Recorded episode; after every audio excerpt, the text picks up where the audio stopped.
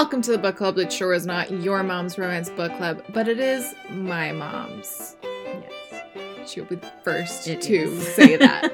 I'm Ellen, and joining me, as always, is my mom. Hi, mom. How's it going? Hi, Ellen. It's going pretty good. Yeah, not too bad this week. Today we are having a free for all, What? where we talk about whatever book we want, and you do the same. But first, mom, what have you been reading and watching? Well, I'm not going to tell you yet what I've been reading. Should I tell you now? No, don't tell me what you've been reading. Okay. What I've been watching, weirdly, I've been watching a lot of Psych.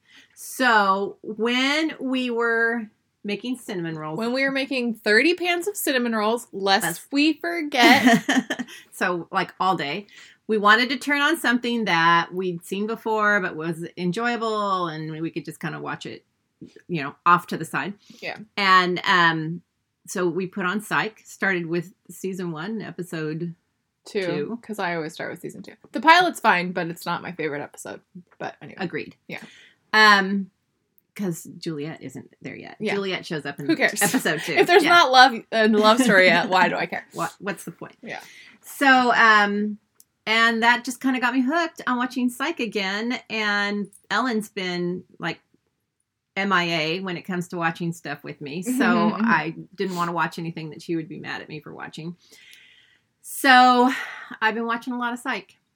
Also, we're doing a rewatch of all the Star Wars movies. When we went to Disneyland, we got a hankering to rewatch Star Wars. Yes, So we're watching them in the order that they are supposed to have occurred. taken place chronological order. So we watched the first three, and we want to watch Clone Wars, but my husband doesn't want to watch Clone Wars, so we skipped the animated series, the Clone Yeah. Wars animated series. Um, so we watched episode one, two, three. Then we watched Solo. Dad has a hard time committing to series, which mom and I don't understand. We don't get that At all? because we will commit to anything. As- In fact, we'll stay up and watch it all night if it's And as you'll be able to tell from my watch of this week, um, yeah, so we'll probably start that, and then that will probably lead into the Bad Batch and things like that. Um, yes. Um, I this week, well, we've also been, well, we talked about forty eight, the first forty eight last time, right? I don't think Uh, yeah, we started watching the first 48, which is a true crime thing, and it like kind of takes you for, through the first 48 hours of it's an different in that there's no reenactments. It's all just Yeah. real time, and it's pretty cool to and watch. it's like real footage of them solving these murders. and some of the cops are nice looking gentlemen. Yes, they are. um, and yeah, so we've been really liking that one. That one's on Hulu. Um, so I continued on my K drama Black Hole. Um, I so last time I had finished Crash Landing on You. I think I had finished it last time. Um, and I picked up When the Camellia Blooms, um, which was cute. I didn't like it as much as um, Crash Landing on You, but here's the thing: I love the hero in that one. He is the biggest cinnamon roll like ever that I've ever seen on screen ever. He is just such a sweet little you just want to like hug him and also make out with him. It's um I love two things. I love him. Um and yeah, so like he made it for me. Um there were she sometimes bugged me cuz she cried all the time. I think that's just now that I'm starting to like get more into K-dramas, I think that's just a thing that heroines in K-dramas do. Um is they're very emotional. Um but yes. I so that one was cute. That one's much more like heartwarming and makes you feel good about life and things like that except that there's a serial killer in that which i didn't love that storyline in that one. But that one was cute and now i'm about halfway through oh my venus um, which is on hulu. And this one is interesting. It's i was telling mom this show would get crucified if it was if it aired over here because it's got it's basically the premise is she is this lawyer who's kind of let herself go and she's overweight and literally it's an actress in a fat suit um and she's not even she doesn't even look that bad. Um, not that anybody looks bad, but she doesn't even look that overweight. She is, but anyway. Um, and then he's a trainer who's like this world famous trainer, and he kind of like goes under a pseudonym, so like nobody knows that he's this like really famous trainer. Um, and so he agrees to like help her through some blackmail that she puts on him, and um, of course they start to fall in love. Here is what I will say about this one. This one is so swoony and so funny. And the thing is with this one, um, at least compared to the two others that I've watched, it lets them be like way more physically affectionate with each other and it's like got way more innuendo and things like that in it. Um, so it's pretty funny. He is also pretty dishy. Um, she's really cute and I've I've really been liking it. So I like recommend with the caveat that there's a lot of potential triggering body issues. Um, I don't think that they always handle it super well, but I'm curious to see how it ends up and how they end up handling some of the issues that they're starting to address. Um, anyway, so that's what I've been watching. And mom gets angry because she's not involved. And well, you started down this hole without me. well, you can pick it up, no. but I know you like to watch shows where you can play uh, games on your phone while also watching the show. It's the only way I can stay awake. Yeah, so you won't watch. I mean, I think you should watch this. Oh my Venus! I think you would like it. I'm gonna murder your dog who's squeaking her toy. Um, she wants attention. we're trying to leave the door open, and mom's dog is She's a toy squeaker. she's a toy squeaker. Um, anyway, today we are doing yet another episode of what we call the free for all. How it works is that mom and I have both picked a book that we want to read, individual from each other, which mom apparently doesn't like when we do things individually of each other. no, But, we do everything together all the um, time. so we're going to talk a little bit about what the books that we read, and then um, we've also, most importantly, opened it up to you to send in your own what I call book reports, and um, it can be about any book that you've recently read or whatever book you want to talk about. I don't care. Um, and you guys like super delivered this time. We got more, I think, than we've ever gotten. Wow, look at that. Um, so you guys are awesome, and we're just really excited to like dive into this. And here we always, I mean, this episode always really, you know, piles up the the TBR a great deal. Um, Seriously. and so I'm excited to see what you guys been reading. But first, Mom, I'm gonna turn it over to you to talk about what book you read. I read, Ellen recommended this book to me because she really thinks I would like it. And the name of the book is Naked in Death by J.D. Robb. J.D. Robb and Nora Roberts are the same person. this is true. Um, It's one of like her. I think she's got like three different. well, she there's even a whole thing at the beginning of the book where she talks about you know she had this character in mind and she just you know when the publisher came to her and said you should do another pseudonym, she um she decided to write a book about this character. Yeah. Um, and what it is, it takes place in the future.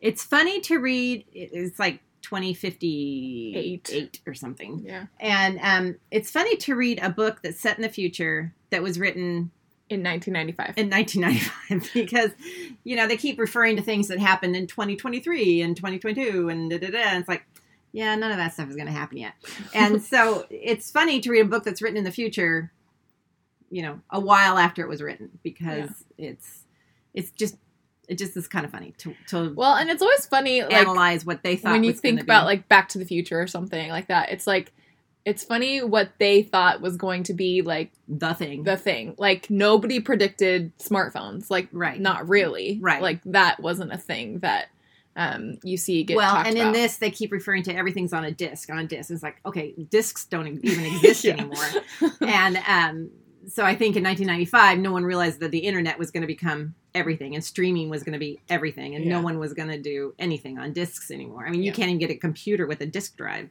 Yeah. Um. so that's all interesting and you know in, to read and you know and it's always flying cars cars that fly and it's like i don't foresee that happening anytime even Well, that's you know, yeah. That's the, the that's distance. another thing that it's like I don't that that's not like a focus of ours. I don't think. yeah i mean i get the self-driving cars i think that's definitely going to be a thing i mean it already is but Yeah, i don't foresee uh, them flying. flying cars for A know, while. ever until the Jetsons. But um, anyway, I really liked I really liked the main characters. I really liked her. So it's Eve Dallas and Roarke. We just know him as Roarke. And That's all you need to know. um, he is a suspect in this murder, and so she gets to know him through work and through questioning him. And it always kind of comes up that maybe he was involved, that maybe he was involved, and then it becomes very obvious that someone was trying to set him up.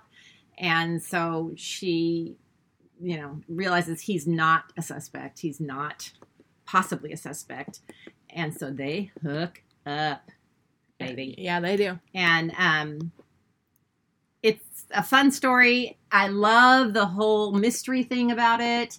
And you know me i love a i love a mystery and a romance mingled together. And this really delivered on that. And i enjoyed it thoroughly.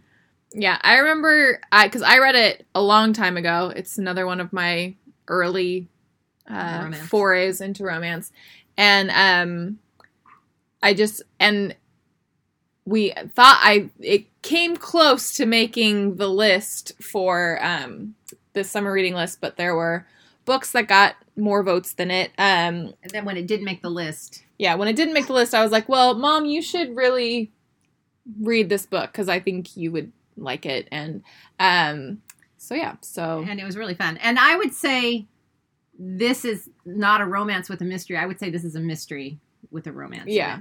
it, um, aspect of it but i mean it's it's pretty rough so i would say there's trigger warnings there's not really rape but definitely um harsh Assault. yes definitely and and hardcore murder and mutilation of females so yeah. Um, yeah, but obviously you can tell from our murder show binges that we're not completely averse to reading that kind of stuff. Um, yeah, well, I'm glad you liked it. Do you think you'll read the second one? Yeah, I'll definitely read the second one. I'm, there's It's like 56 books Yeah, in it's this like, I don't think I can commit to the 56 books. But um and I was telling Ellen, I was like, man, I hope that as they make more um series out of romances, because there's so much there. I mean, I don't think so much source material in romance. in in so many different romances, because there's so many romance series that just have a plethora of books in them. yeah. And it's crazy for Hollywood to turn a blind eye to that because like especially something like this, this could be an awesome series. Yeah, and a series, and it's like by Nora Roberts, so it's Yeah. not like she's like an, a not a household name. Right. Like everybody knows Nora Roberts. Um, well, good. I'm glad that you liked. It I did. enough. I did. It was a, a very fun read. Yeah. Um, okay, now we're gonna start to hear. We'll hear from me later in the second half of the show. Um, but first we're going to hear from Tiernan as to what she read for the free for all. So let's turn it over to her. Hi No Yomos, it's Tiernan, and I recently read The Float Plan by Trish Doller, which is a book about Anna who is grieving the death of her fiance, who committed suicide about 10 months prior to when the story begins. Anna receives a calendar reminder for the Caribbean sailing trip they plan together on her fiance's boat. Anna decides to take the trip alone. After a terrible night at sea, Anna realizes she needs help and hires a professional Irish sailor named Keane. This is a slow burn, friends to lovers with minimal angst. It is both a physical and emotional journey for Anna and Keane. We learn that Keane was in a car accident a few years before and now has a prosthetic leg. They both deal with their personal struggles as well as their feelings for one another. They have great chemistry and a wonderful friendship. Despite the heavy topics that the author writes about beautifully, this is an atmospheric and enjoyable story that definitely ends with an HEA. Okay, thanks for that, Tiernan. Um, and that probably won't be the last that we spoiler alert here about the float plan by Trish Doller. Um, yeah, it's it sounds kind of women's fictiony. Yeah. me. Yeah. Um, but it does sound good, and that seems to be kind of the the new trend. I think is there's a lot more kind of women's fiction in romance, or maybe that's always been the case. I don't know, but um, that sounds good, and thank you for sending that in. Um, next up, we have Sarah S with her book that she read. So Sarah, take it away. Hey everybody, it's Sarah S. here with my book report. Um, I'm actually not finished with this book yet, um, but I didn't have as much time as I normally like to give myself, so um, I just picked what I am currently reading, uh, and that's Lady Luck by Kristen Ashley. It's number three in her Colorado Mountain series and I will read a summary for you. So, on the back here it says Since birth, Lexi Berry has had nothing but bad luck. Orphaned at an early age, she had a rough childhood and a boyfriend who was murdered. Now, the beautiful, stylish Lexi is determined to change her luck and her life. But first, she's got to make good on a promise to pick up Ty Walker from prison. One look at the gorgeous ex convict, and Lexi knows she's in trouble and already thinking about taking a walk on the wild side. For five years, Ty was in prison for a crime he didn't commit. Now he wants revenge on the people who framed him. Yet when the high stakes poker player sees the leggy Lexi, he suddenly has other desires on his mind. When Ty tells Lexi that he's innocent, she tries to stop his plan for vengeance and help him become a better man. But as Ty battles his inner demons, dirty cops and criminals plot to take him out. Can he and Lexi find a way to escape the past? So, uh, as you can tell, it's got a bit of suspense in it. It's contemporary um, romance and got that suspense thrown in and intrigue, a little bit of mystery because you don't know um, what he has done yet or what his plan is um, to uh, get revenge on these guys who framed him. Um, and it starts off right away. You know, she's picking him up as he gets out of prison, and they're off. And uh, I love books that you meet the main character, or the main characters meet each other right away.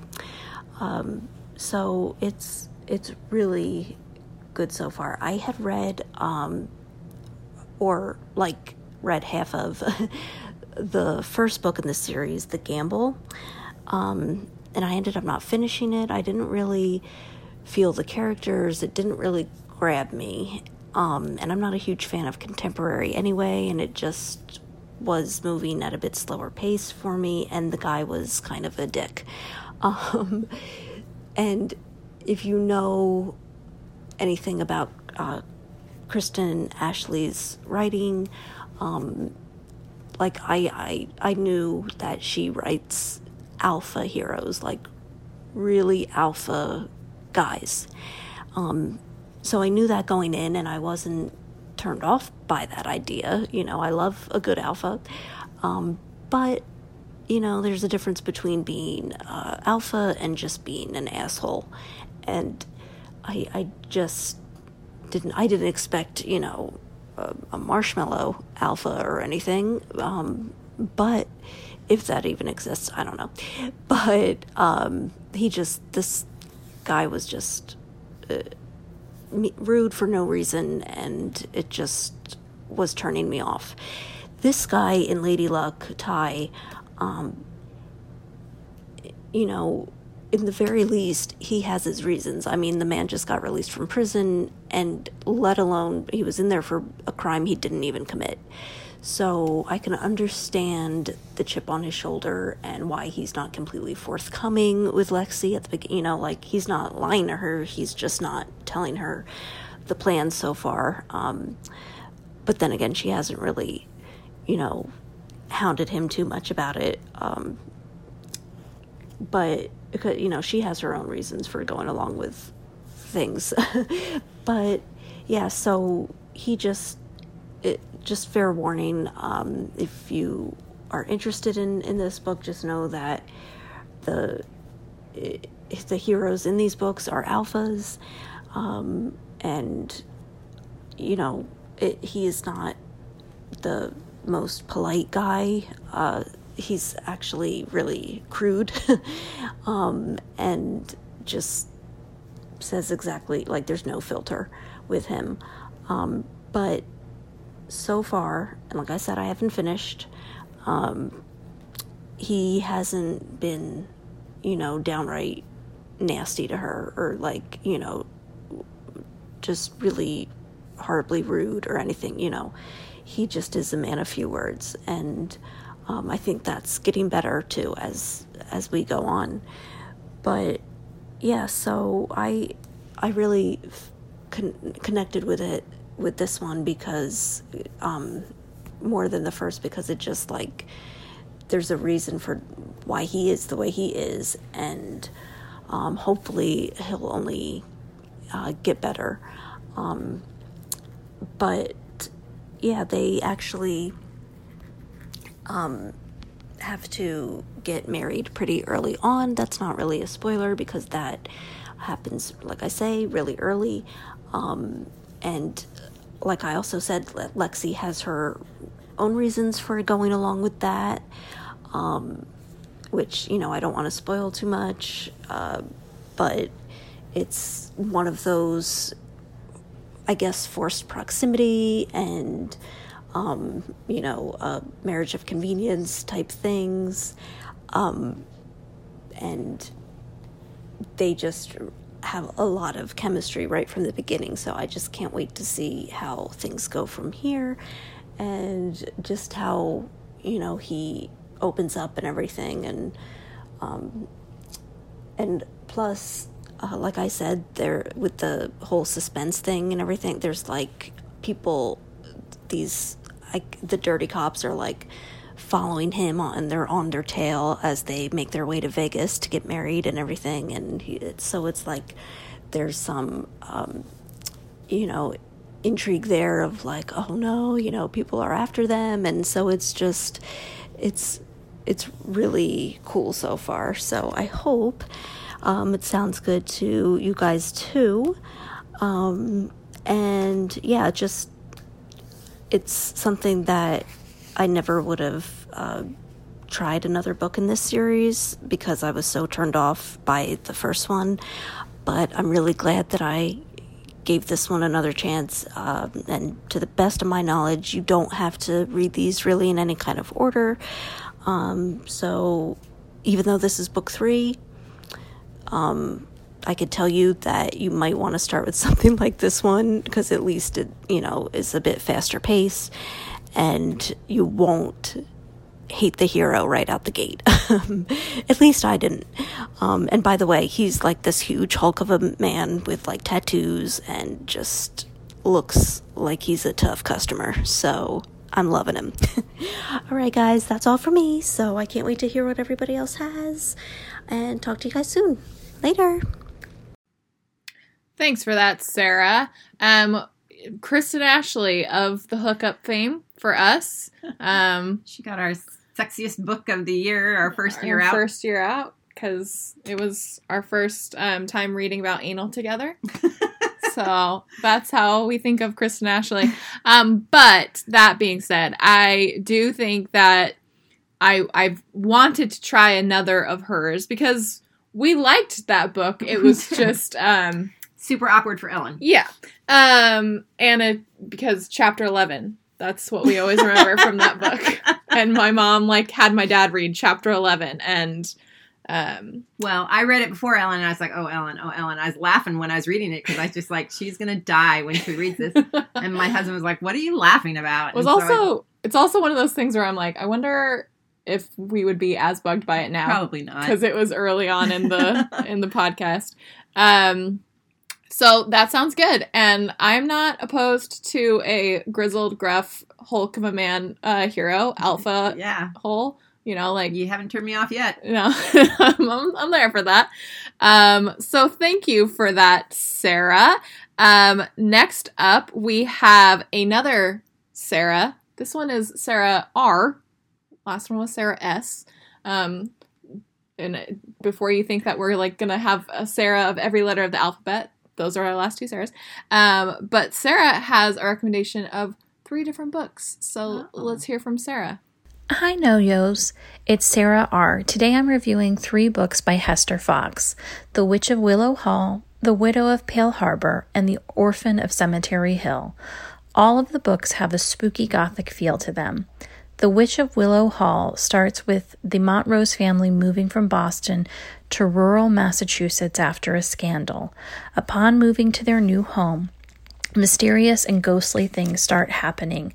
Lydia, the middle daughter, unravels the secrets of the past with the help of her handsome neighbor, John Barrett, who also happens to be the former owner of their new home. The Orphan of Cemetery Hill is the story of Tabitha, a girl who can communicate with the dead. Tabby is separated from her older sister after the two girls flee their aunt and uncle who want to exploit Tabby's power. Tabby seeks sanctuary in an old cemetery and meets a young man, Caleb Bishop, who will play a large role in her life in the future. Fast forward several years, and Tabby sees Caleb at his father's funeral at the cemetery she helps maintain with her adopted father, who is the caretaker of the cemetery. Tabby and Caleb become entangled in the web of a group of powerful resurrection men who are not above murder. They work together to clear Caleb's name so they can have their happily ever after. The Widow of Pale Harbor is about a sleepy Maine town which has been beset with strange, unsettling happenings. The townspeople believe that only one person can be responsible Sophronia Carver, a widow who was rumored to be a witch who murdered her husband. Gabriel Stone, the new minister in town, cannot believe the beautiful and smart Sophie could be guilty of anything. Gabriel is running from ghosts of his past and finds a kindred spirit in Sophie. Gabriel and Sophie discover the strange goings on are based on the stories of Edgar Allan Poe. They work together to find out who is tormenting the town and also find love along the way. I read all of these books in a very short time frame. The Witch of Willow Hall and The Orphan of Cemetery Hill are probably more romantic than a romance. The Widow of Pale Harbor is more of a traditional romance. The relationship of Gabriel and Sophie is the main focus of the story, whereas in the other two books, the relationship is secondary to the spooky aspects of the plot. Gabe in Pale Harbor is a really great tor- tortured romance hero. Caleb in Cemetery Hill is an affable rake who turns over a new leaf for Tabby. I think these would be good recommendations for someone new to romance. Cemetery Hill and Willow Hall are both chaste books. Pale Harbor is low heat level. I love the gothic feel of all of these books. There is enough romance in them to keep a traditional romance reader happy. I also liked that these were historical but had the added eerie elements. Happy reading. Thank you for that, Sarah. Um, Sarah, I will tell you, just based off of like the covers and the titles, I was telling mom, I'm like, I think you're gonna dig these books because they sound up your alley or look up your alley. I literally just pulled them up on Amazon, and I'm going to buy at least one of them right now. yeah. Um, especially because we have our week break. So Yeah, and I'm and I always forget after we've like done this. I always forget like what I really like. So I've been writing stuff down, and I'm mom's taking notes. I am because I hate it when I go to have like an open time when I can read. And it's like I know there's stuff that and I can't remember, and I don't want to go back and listen to the episode. it's too much work. um, yeah, so those sound very intriguing and a little off the beaten path from what we're used to. I, I hate the idea of reading about Maine because I have PTSD from Maine from living there. But um, but I, I'm on board. I I think Yeah. I, those those sound really good. Um, so thank you for that, Sarah, and introducing us to a, a a new thing that I think might be a hit for mom. Um, okay, up next we have Ruthie. So let's hear from Ruthie. Hello, everyone. This is Ruthie. I have been listening for a while. This is my first time submitting a book report. I am embarrassed to say how many times I have recorded myself, and the major problem is that I talk too long. So, all of my recordings have been nine minutes, no matter what I do. So, I'm going to skip all of the stuff that I wanted to tell you and just go to the meat of it because it's only supposed to be three or four minutes. All right. The book I am reviewing, reporting on, is Tempting Fate by Kerrigan Byrne. It is book four in her Goode Girls Romance series. That is their last name, G O O D E. They are not necessarily good girls, but I mean, they are good girls. Okay. Um, it is in Kindle Unlimited. I really, really liked it. Um, I have only recently gotten my library card reactivated. I live overseas. I have a bunch of rules for myself because I am a book freak. I love to read. So I have penny read exceptions on buying books, but other than that, I pretty much try to stick to my Kindle Unlimited because it's expensive when you translate the money over here. So after I got my library card working, I went straight to you guys' group. Thank you, ladies, for the recommendations for some historicals because I missed them from back in the day, and also the Sharks group. And so Kerrigan Byrne came up, and I read the whole Victorian Rebels series, but I read it completely out of order. FYI, don't read The Duke with the Dragon Tattoo before you read the other ones. Probably not. Well, at least not the first one. Um, major spoilers. So, but ignorance is bliss. I didn't know I was being spoiled. I really, really love Kerrigan Byrne right now. I love that she always packs the book. Like these Victorian Rebels are usually like 400 pages. Um, this second series, the Goode Girls series, is really more like 200. I kept not reading it, but uh, I saw that it was on Kindle Unlimited, but I kept not going for it because I don't know. I just kept switching back to, I thought they were going to be light. And so I would say that books one, two, and three were a little bit lighter and shorter. Um, and they, they were kind of what I expected. I didn't really have super high expectations, but they were really, really, really good. I would, I would recommend all of them. Um, but especially book four. That's why I just decided to talk about it. Um, there was a little bit of drama because I finished up book three and I was, I got, she got me excited. I was really excited about book four um, because at the end of the book, um, so let's just say the Goode Girls series is about four sisters. And book one of the Goode Girls is the oldest sister. I think it's the oldest sister. She ends up with Detective Morley, who is of the Victorian Rebels. And that's why book seven of Victorian Rebels is the same as book one of the Goode Girls, which can be confusing when you're looking, but it, it clears itself up. So at the end of book three, so there are two twin sisters, the youngest uh, good daughters. And book three is about Mercy. And Mercy and Felicity have vowed that they don't need men. You know, they're never going to get married. So, ha ha ha, we know how that's going to turn out. So, at the end of book three, Mercy is happily paired off, and you find out that the older brother of her beau is horribly, horribly disfigured. His name is Gabriel. He does, his nose is missing. His mouth is so that he can't even really chew. He always wears a mask. And at the end of book three, he saves the life of Felicity, the younger twin. And so that's your setup for book four. And he's been watching her from afar. And oh my God, she just, Kerrigan Byrne, she got me. And I was like, I have to read book four. I have to read it right now. It was like 1 a.m. And I was like, thank God that I have been staying abreast of the book news and the, you know, the book gods are smiling on me. And it's in Kindle Unlimited and it just came out the other day. Well, guess what? It wasn't in there and there was high drama in my life. I was refreshing, refreshing. This can't be. And I had to actually go to bed. I had to go to sleep at a reasonable hour, if you call 1 a.m. reasonable. And then the next day it appeared in Kindle Unlimited. So you guys are book experts. Maybe she just had like a thing for the first day. It wasn't pre order though, it was released. So I almost broke my rule and bought it, but I didn't. Okay, so this is why this keeps going on. I actually cut out some stuff, you guys. Okay, so book four, we have Gabriel. He's horribly disfigured. At the beginning of the book, he has a surgery to reconstruct his face. And it's part of the brothers' plan to get out of their, in air quotes, crime family that they are in. And so they need to fake their own death, and Gabriel's to become somebody else with his own face so that he doesn't have to wear a mask anymore. So that's where we are. Okay. He's not wearing a mask, but he's still really disfigured and scarred. He can just now function normally. And so that's how he thinks of himself because he's spent his whole life this way. And he's been watching Felicity from afar. And only really, really clever romance readers like ourselves can see that connection and that subtlety. Only us. Um, so, that's how the book starts is that you've gotten a tiny bit of a setup at the end of book three and then book four he has the surgery. She doesn't know that it's the same person. She didn't have a lot of interaction with him.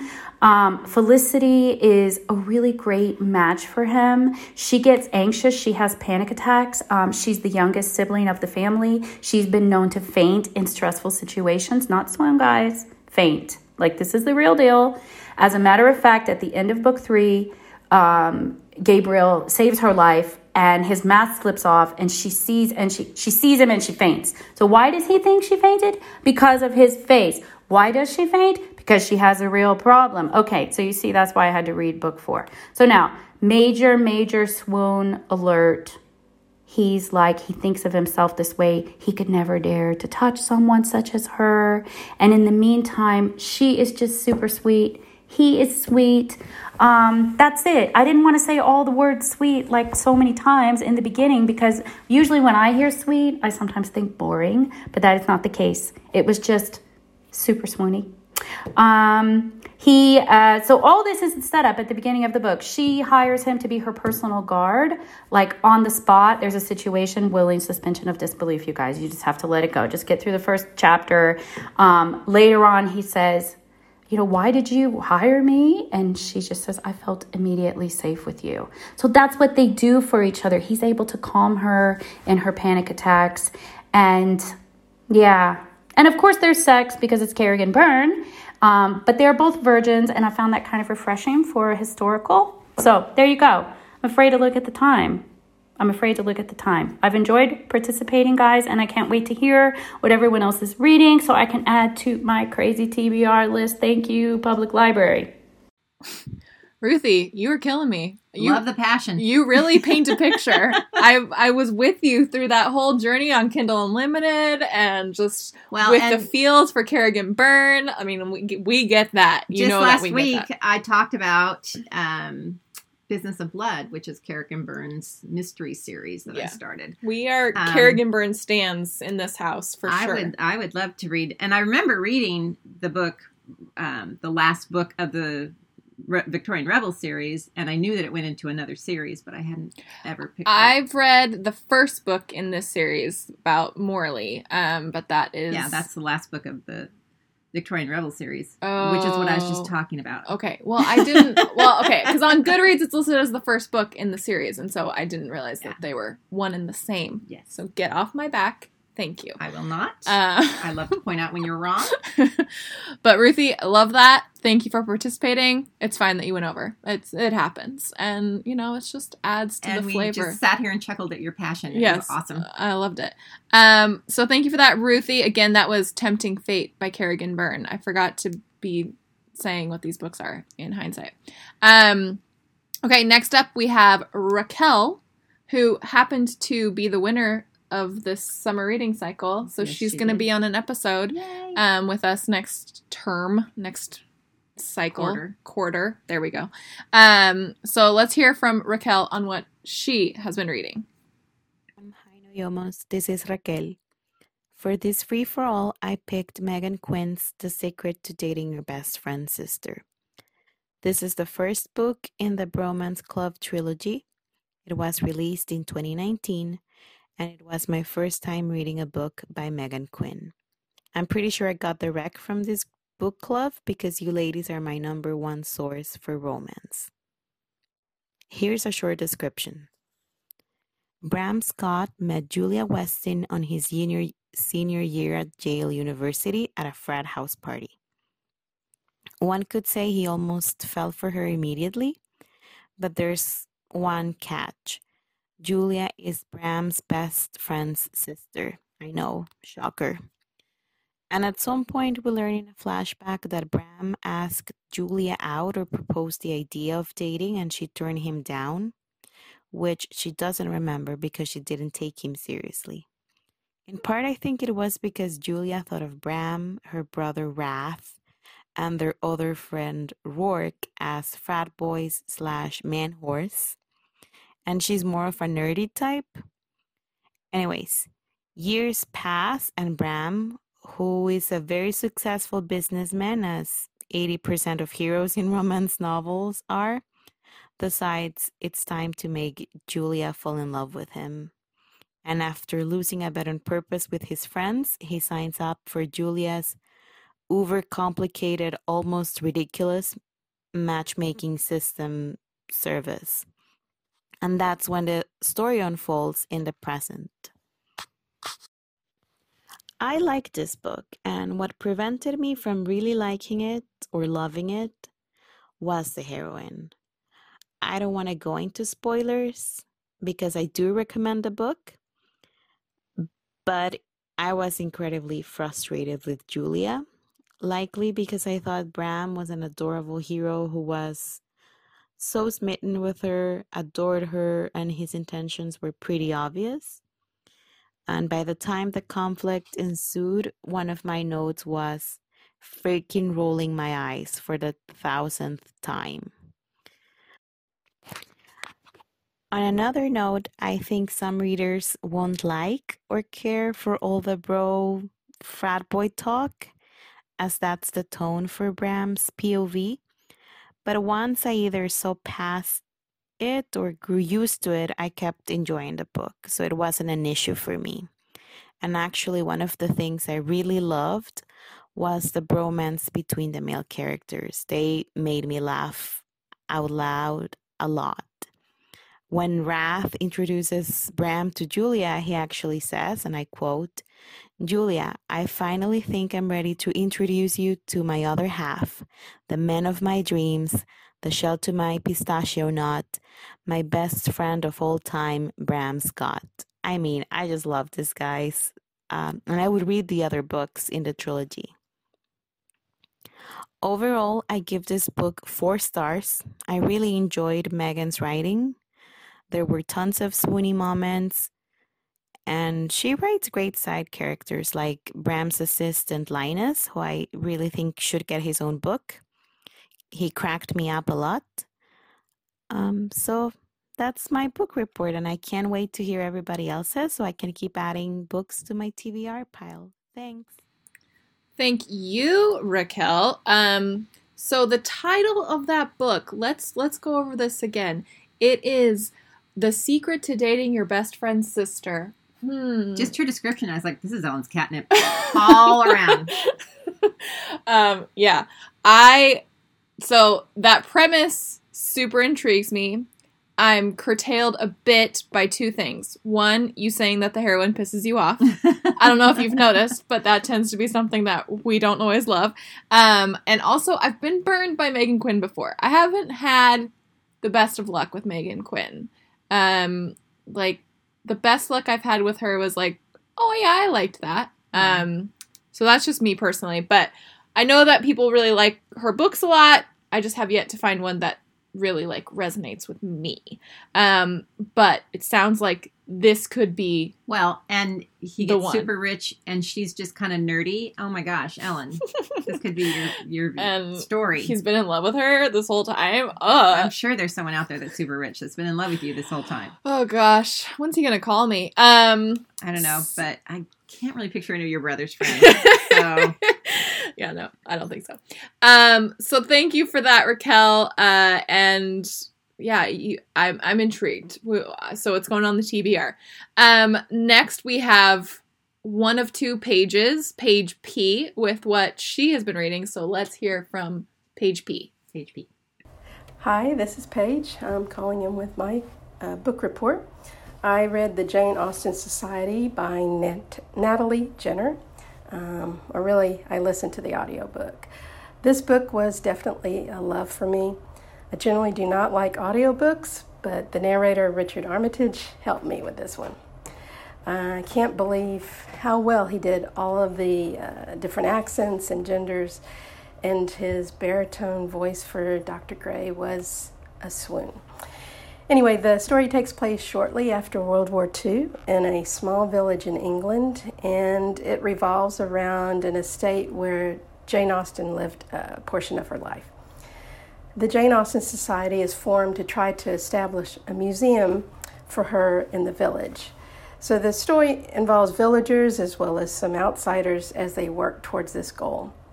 You read about their interactions, and of course, you have information about Jane Austen and her novels.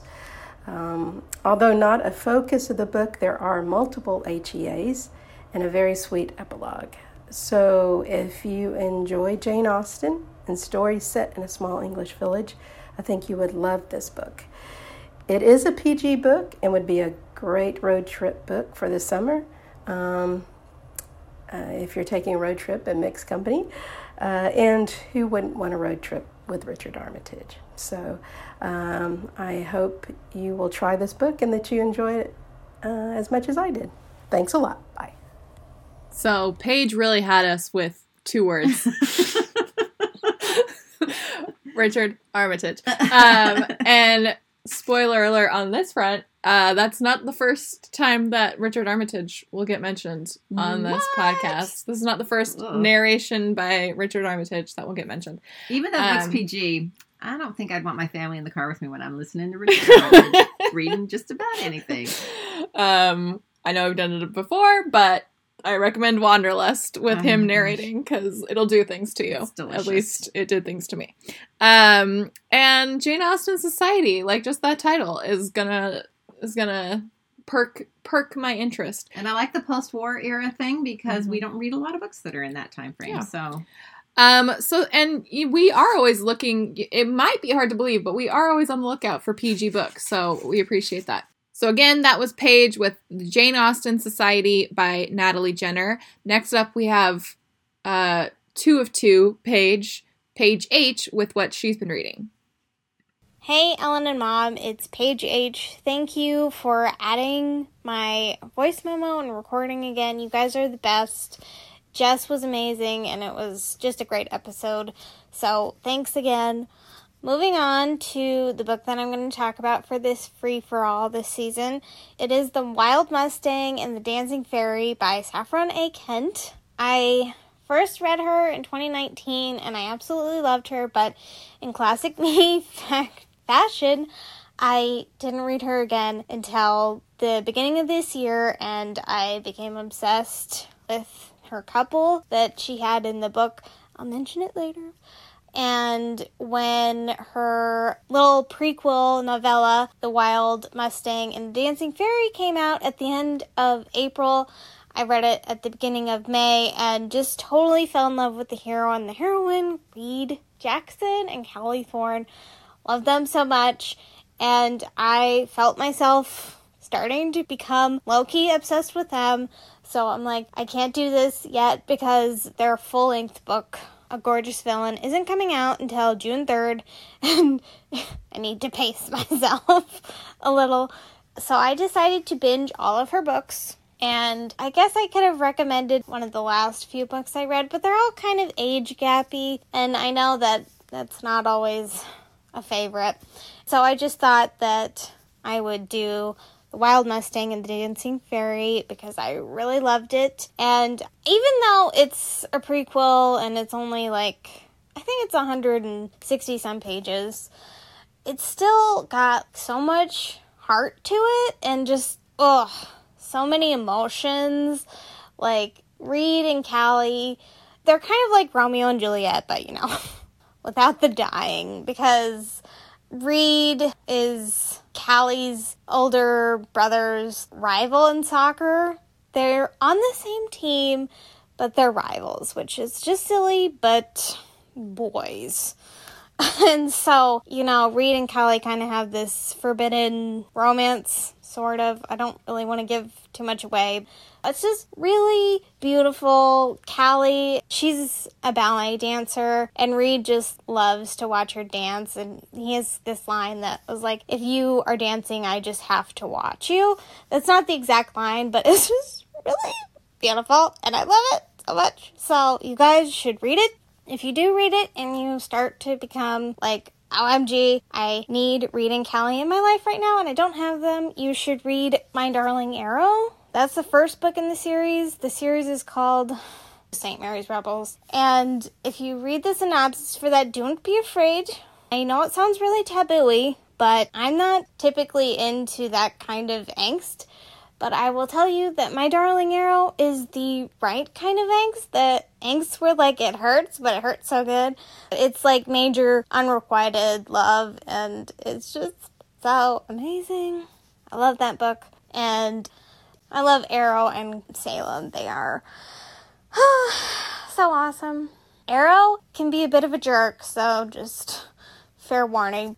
But getting back to the Wild Mustang and the Dancing Fairy, it's definitely probably the best prequel I've ever read.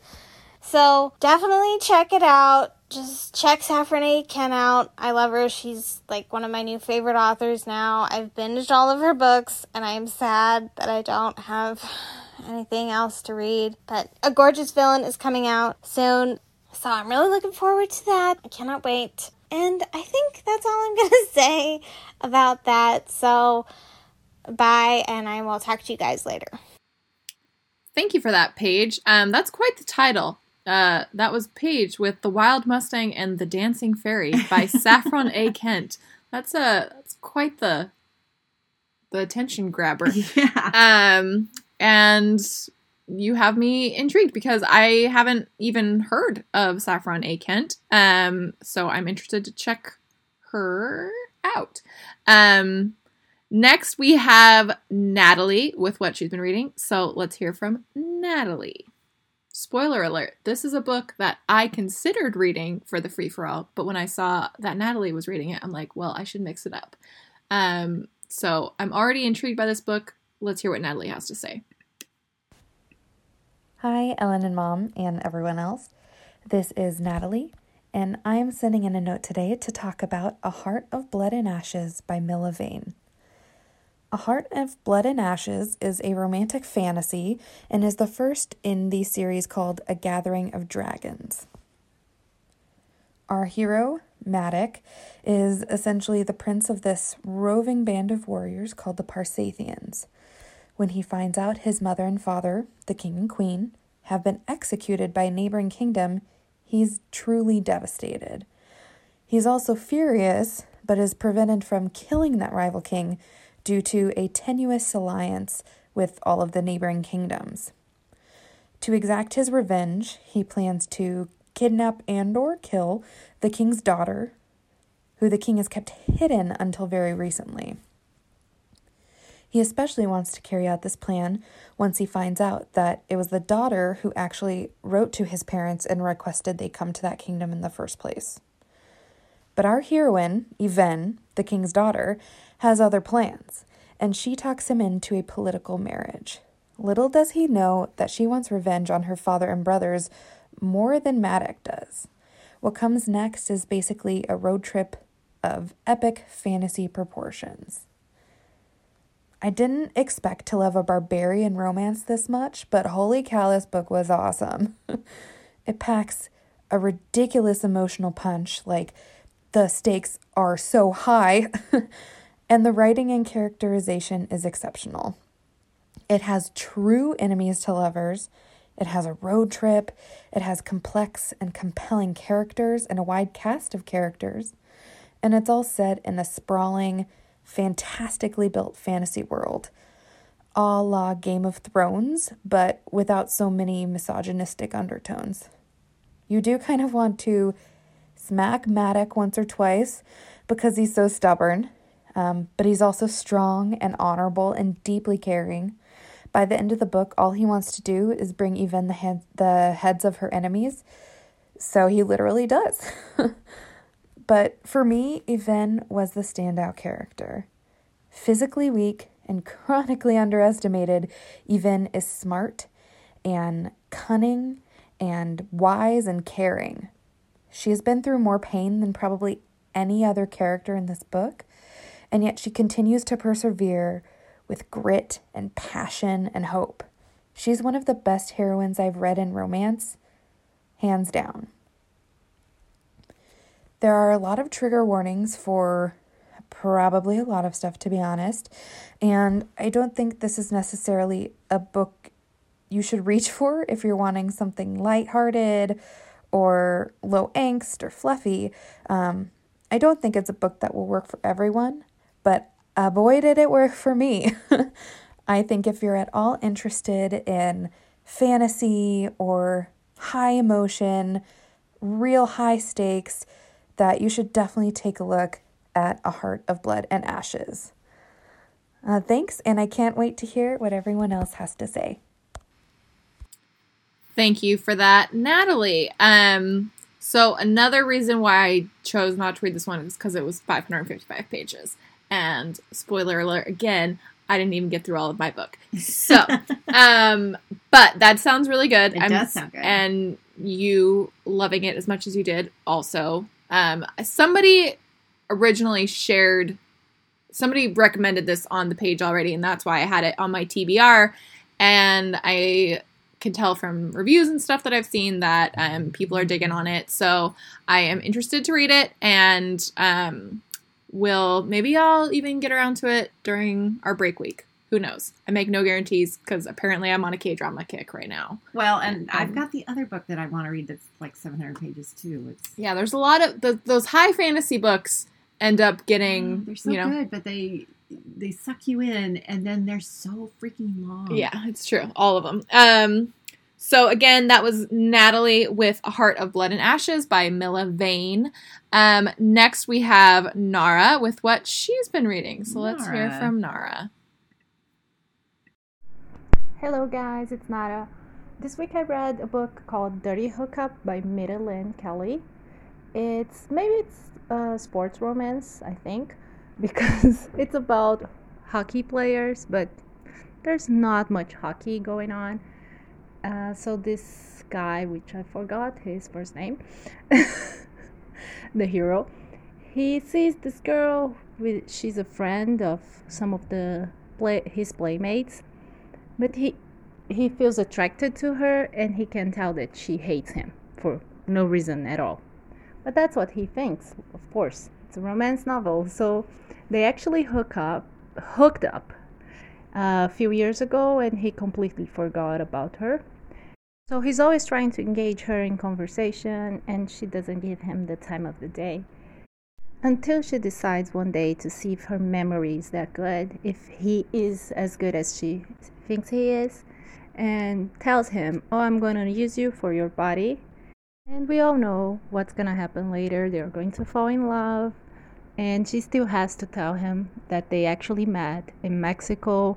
He made lots of promises to her about meeting her parents, that he had never felt that way before, and yada yada yada.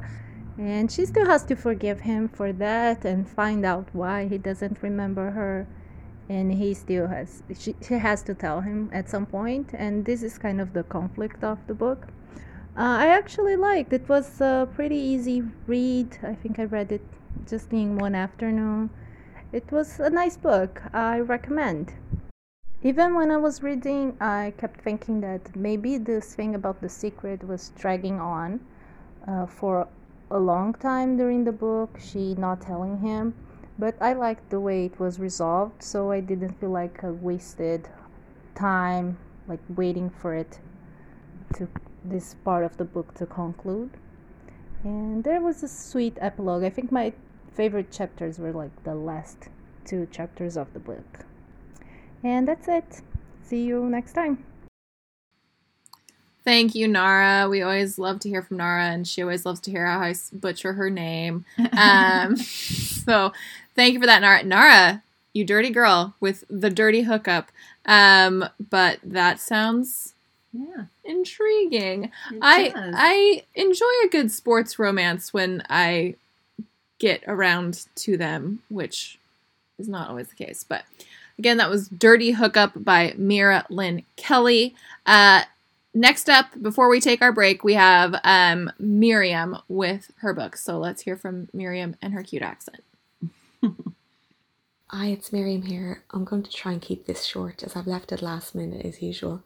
Um, I wasn't really happy with any of the options I was considering, so I went back to uh, Sylvester by Georgette Heyer.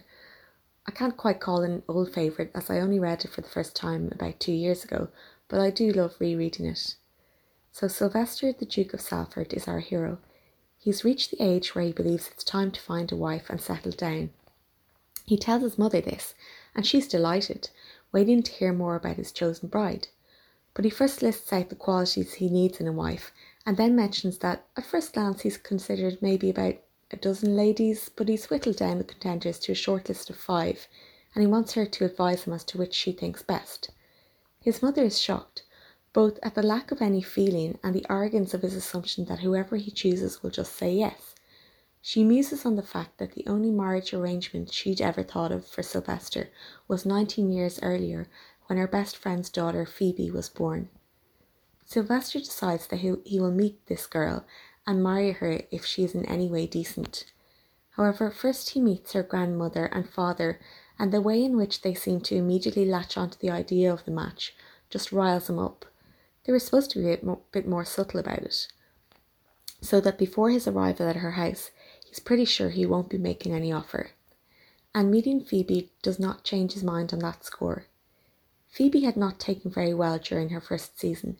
She is no beauty, and when in company, all the effort of trying to adhere to her stepmother's rules of propriety dampens any of her natural vivacity. Phoebe's stepmother tells her that Sylvester is coming to make an offer, as if it's a done deal. She had actually met and danced with him the previous year and assumed she'd made no impression as he had blanked her the next time he'd seen her. No big deal, right? But Phoebe is panicking and tells her former governess he's Count Ugolino. After her failed season, she had penned a novel, The Lost Heir, which is due to be published anonymously. She used various people she'd met as inspiration for her characters, and Sylvester, who has these very distinctive eyebrows, was the model for her villain, a wicked uncle who kidnaps his dead brother's son from his saintly mother. Of course, later on, she's going to find out that superficially, at least, this has a lot more in common with Sylvester's situation than she ever could have thought. So Phoebe decides to run away to her grandmother in London and enlists the help of her good friend Tom Orde. Sylvester slips away from the house during the chaos of, of what everyone assumes to be an elopement, but comes across Phoebe and Tom in an inn while the snow is getting heavier and heavier, and thus the scene is set. Of course, there will be many adventures before the happy ending, and I just find this a delight to read any time I pick it up. It's funny, and you get you just get totally invested in the love story. Okay, um, looking forward to hearing all of the other reports. Thanks. Thank you for that, Miriam. Um, so I have read Sylvester by Georgette Heyer, or I should say, I've listened to it. And why did you listen to it, Ellen, instead of reading it? Because this is another one that Richard Armitage has um, has narrated. Um, and I don't know if we've made this clear, but I like listening to Richard Armitage talk. Um, so yeah, I remember enjoying it, and um, I remember thinking it's like one of my more of the Georgette Heyer ones that I've enjoyed more. Um, we read Arabella for the podcast, and I remember like enjoying it, but We- not like loving it. But Um, I think we really liked that one. did we? Yeah. Okay, I can't remember you guys. I don't know if you've noticed, but um, I don't remember things. Um, okay, so that is it for our first half. We're going to take a quick break, uh, and when we come back, we'll just keep hearing from you guys on what you've been reading. So stay with us. It's time for a break. It's time for a break. The break is when we do the news and mail. This time, just news. Um, Just news. just knows. Um, so what's the scoop, Charlie? Uh, we've got big news, which most of you already know, but we have our summer reading list out. So our summer reading list is as follows. First up, on June 7th, we have The Bride by Julie Garwood, which we have talked about doing for a really long time. So I'm glad we're finally putting it on a list Getting and reading a it. Julie Garwood book. Um, then we have Managed by Kristen Callihan, um, which I'm excited to dive into because uh, you guys all seem to really love the hero of this book because he actually made it on to our book boyfriend bracket. Uh, then on June 21st, we are doing Red, White, and Royal Blue by Casey McQuiston, another one that's been long requested. Um, then we are on June 28th, we're doing our movie, and I picked Girls Just Want to Have Fun because I secretly love that movie, not so secretly, and it's really cheesy and stupid, but I still love it, and it's gonna be fun. Um, then we are going to take a break week on July 5th for 4th of July. Just y'all have a great Independence Day if you are in the US. If not, have a great weekend. Um, on July 12th, we are reading The Deal by Elle Kennedy. July 19th, we are reading Nine Rules to Break When Romancing a Rake by Sarah MacLean, which we love that book a lot. So, um, then July 26th, we're going to be joined by listener Raquel to talk about The Soulmate Equation by Christina Lauren. August 2nd, we're reading Love at First by Kate Clayborn. August 9th, Twice Shy by Sarah Hogle. August 16th, we're going to read The Intimacy Experiment by Rosie Danan. I'm thinking we're going to be able to get Rosie to stop by again. Um, so definitely stay, you know, in tuned for that one. Um, on August 23rd, we are reading People We Meet on Vacation by Emily Henry. And then finally, on August 30th, we are doing our summer free for all. Um, so it's quite the lineup. Um, if you look at last summer's lineup, it's basically identical in terms of authors that we are reading. Well, it's all their all their summer releases. Yeah, um, Emily Henry, a Rosie Danan, a Sarah Hogle, a Kate Clayborn. I'm pretty sure those were like all on there last time. Um, but that's fine. And we're excited to read all those books. We also try to stack kind of the newer releases towards the end. So those of you who you know get your books from the library, are able to releases uh, put your holds in now and hopefully get around to them um, when we are covering them for the podcast in a timely fashion. Yep. And then our other piece of news is um, the April drawing for the Romance Around the World Challenge. Um, April was Southern Europe. And mom, I believe you have the winner for April. I do. The winner is Jen S. Jen S, who has been on the show before. So congratulations, Jen. There you go, Jen. Um, so congratulations, to Jen. And then just for your information, May is currently still a thing. Um, still May for a little bit longer. And um, right now, the challenge is U.S. east of the Mississippi River. So there's a lot of those. There's a lot of them because it covers New York City. Yeah. It covers Green Valley, Tennessee. It covers It Geor- Georgia, right? Georgia's east. Uh, yeah. Right? Yeah. Okay. Yes. I'm like double guessing myself. I know for a fact that it is. Ellen. Okay, good.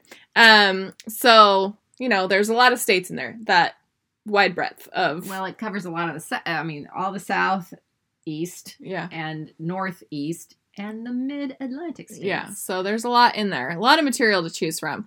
Um, so I'm thinking you guys can do that pretty easy peasy. So make sure if you do, um, to put yourself on there, and you might have a chance to win. You might be the winner of the next one. time, and we'll be saying your name during the break segment.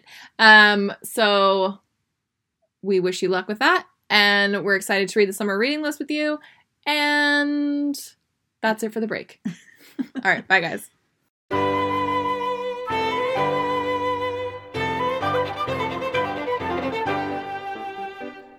Welcome back. Um, we're excited to keep hearing from you guys, but we have to take a quick break to hear from me.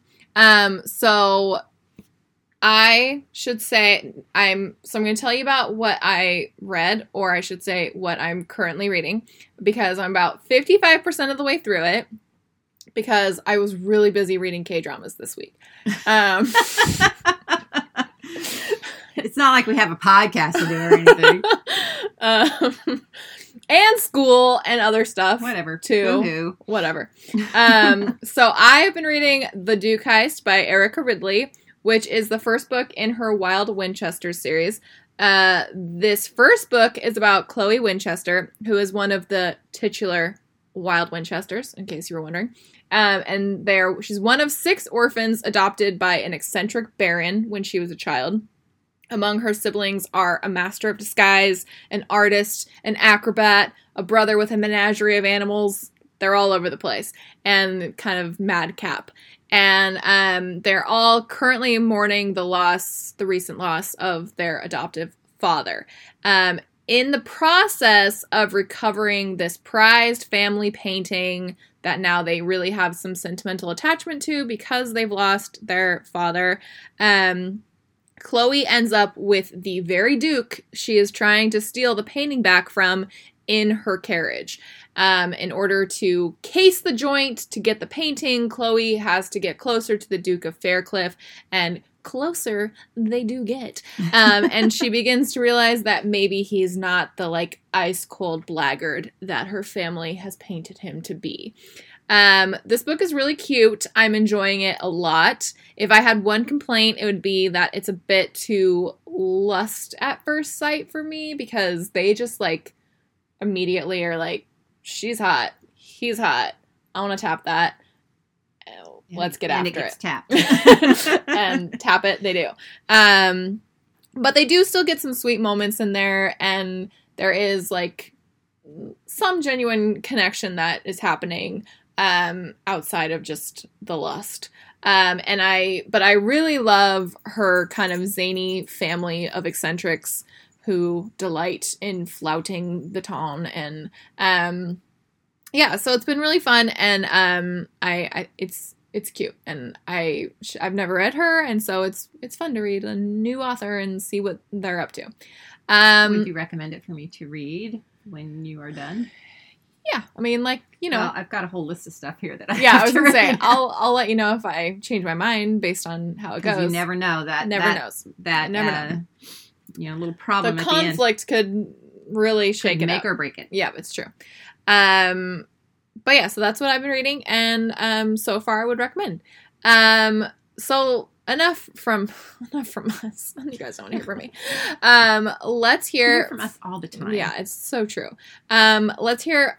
I'm I'm hoping I'm saying your name correctly. You didn't say it on your recording, so that didn't help me. Um, but Medha, I hope that's I'm saying it. Um, and what she has been reading. Hi, Ellen. Hi, Mom. I am new to your podcast and relatively new to romance. I started listening and reading uh, in the last year to have a getaway from the pandemic. My gateway book was The Unhoneymooners by Christina Lauren. And today I'm reviewing The Sweetest Fix, a novella by Tessa Bailey that came out in January 2021. Here's the description. Reese dreams of seeing her name in lights on Broadway, but so far she has only graced the used car parking lots of rural Wisconsin. With her window of opportunity shrinking fast, a miracle happens. She wins an audition with Bernard Bexley, Broadway's most respected dance choreographer. When disaster strikes and Reese misses the audition, she has to find another way in front of Bernard, otherwise, face the disappointment back home. Following the sage advice of a Times Square Pikachu, Reese seeks out Bernard's son, prepared to beg for his aid, never expecting mega sparks to fly between her and the gentle giant Baker. With Reese's heart now involved, she refuses to use Leo to her advantage and tries to walk away before her ulterior motives are exposed. But gravity continues to draw them back together until it's impossible to stay apart. But Reese's lie of omission can only stay buried for so long. When Leo finds out how their relationship started, will Reese keep her ultimate role as Leo's leading lady, or will the curtain fall on their real life fairy tale? And I would say um, it's short, it's sweet, it's funny, and it's sexy, of course, because it's Tessa Bailey. And it is a little bit like a fairy tale. It has this kind of magical, um, anything is possible in New York quality. And I did learn the phrase, Howdy Man Bear, when I was reading this book. So I would highly recommend this fun um, addition to the Tessa Bailey's very large collection and a cute, fun story for the summer. Thank you for that, Medha. Um, again, that was The Sweetest Fix by Tessa Bailey. Um, that was one that I considered reading when I was looking for a shortish novella ish type book when I was cramming all the tests in. Um, so yeah, uh, I'm I'm intrigued, and yeah, Tessa Bailey, she gets she gets hot and steamy. She does. Um, so I can I can get on. I think she's it. also a winner of our Steamiest Moment Award. She yeah. You guys are really re- raking up the steam.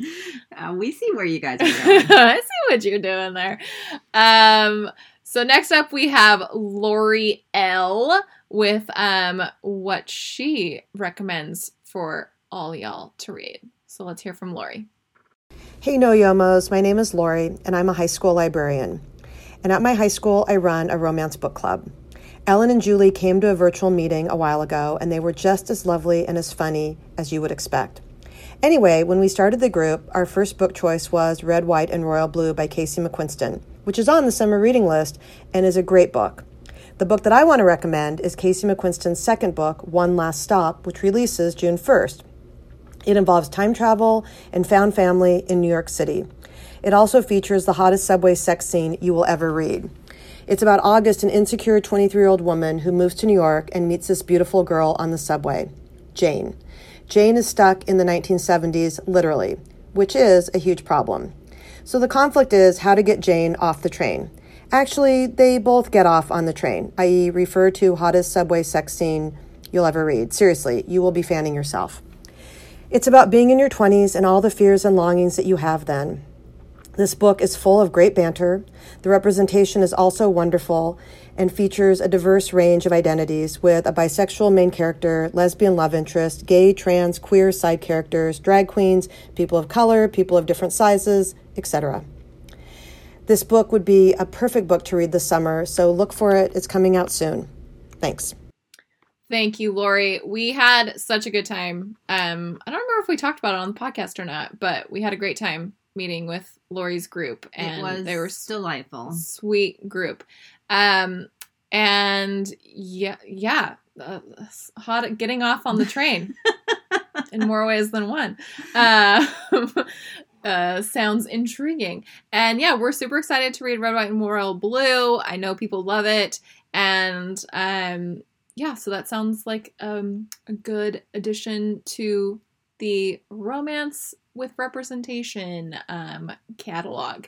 Uh, and I'm excited to read our first Casey McQuiston this summer with y'all. Um, so thanks for that, Lori. Again, that was One Last Stop by Casey McQuiston. Um, next, we have another Lori with a book that might sound a little familiar. So let's hear from Lori W. Like minded Lori, as I like to call her. Hi, Ellen, Mom, and all the No Yomos. This is Laurie, and I'm going to tell you about Float Plan by Trish Doller.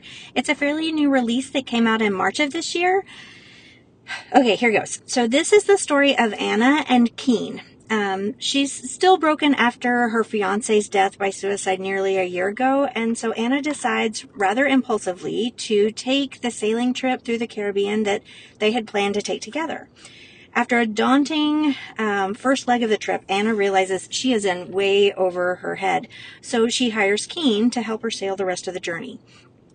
Having lost part of his leg five years before, Keen is all too familiar with loss. Life as a professional sailor is all he really knows or wants, but his disability is a liability for someone in his profession, so he is struggling to find work. Anna's slow journey out of the depression that has been her constant companion is really bittersweet. Learning to make space for the future when you don't really want to let go of the past is such a precarious thing. But Anna does learn to navigate her new path forward. And the truth is, Keen has been head over heels for her from the first, but he knows that she's not ready for a relationship yet. He recognizes her grief and he is too good to do anything but just be her friend until she recognizes that she's ready for more, which of course she eventually does. Um, This is a slow, sweet story with such thoughtful insight into both of these characters despite only having a single POV. The emotional journey felt so genuine and real. Anna grew so much, but nothing about her story really ever feels preachy or didactic. The author never really tries to come out and say, this is how grief works. She's simply trying to say, here's a story I want to tell you about this particular woman and how she lived with and worked through the grief of losing her fiance to this particular set of horrible circumstances. The subject of grief can be such a challenge in romance, I think. I mean, for a universal experience, grief is completely unique for each person and each loss they experience. And I felt like Anna's journey through her grief is one of the most authentic I've ever read. The author didn't just tell me Anna was grieving, she showed it in very real ways. There are moments where she is barely able to put one foot in front of the other, but you're also allowed to see the moments where Anna hesitantly gives herself permission to begin living her life again. Keen was really such a good man. He is wise and thoughtful and so very insightful. And what's not to love about a cinnamon roll hero with a really great Irish accent? Whether it's because of his own unique loss or it's just the way he's wired, Keen recognizes Anna's grief for what it is.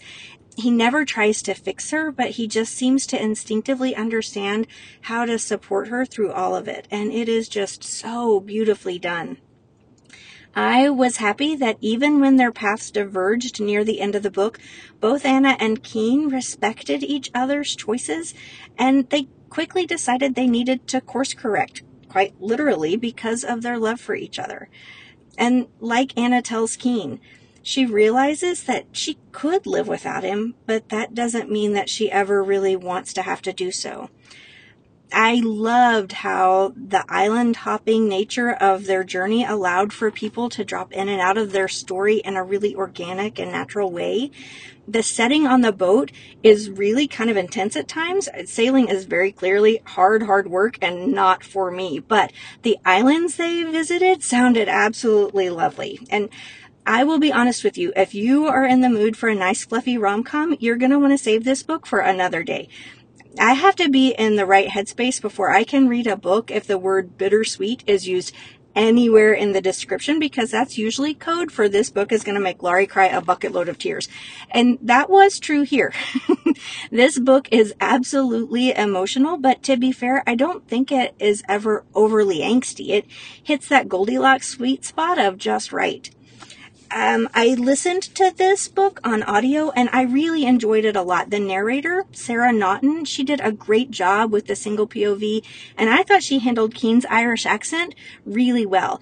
There are some mispronunciations of some of the locations, but I had, I was aware of that going in, so I, I didn't find it to be too bothersome. This was a great standalone book from an author I wasn't previously familiar with. I haven't read anything from her backlist, but I absolutely intend to read other books by her in the future. And that is my book report on Float Plan by Trish Doller. These free for all episodes always add so many great picks to my TBR list. I cannot wait to hear what everyone else has been reading. Thanks. Bye. Laurie, I've been saying your name wrong all this time, and you even have like a nickname on the show. So you're now like minded Laurie. Um, so um, here's the thing, you guys. I love all of you, but I'm if Laurie recommends a book, I'm probably gonna like it because I always agree with Laurie. Um, if if Ellen's ever like incapacitated in some way, Laurie will have to come and do the, the podcast. podcast. with me. If I'm lying in a coma, Laurie can do the Sorry, Ellen. but and, I got stuff to do. And then mom will realize that she likes Laurie better than me, and that will be, you know. It won't be hard.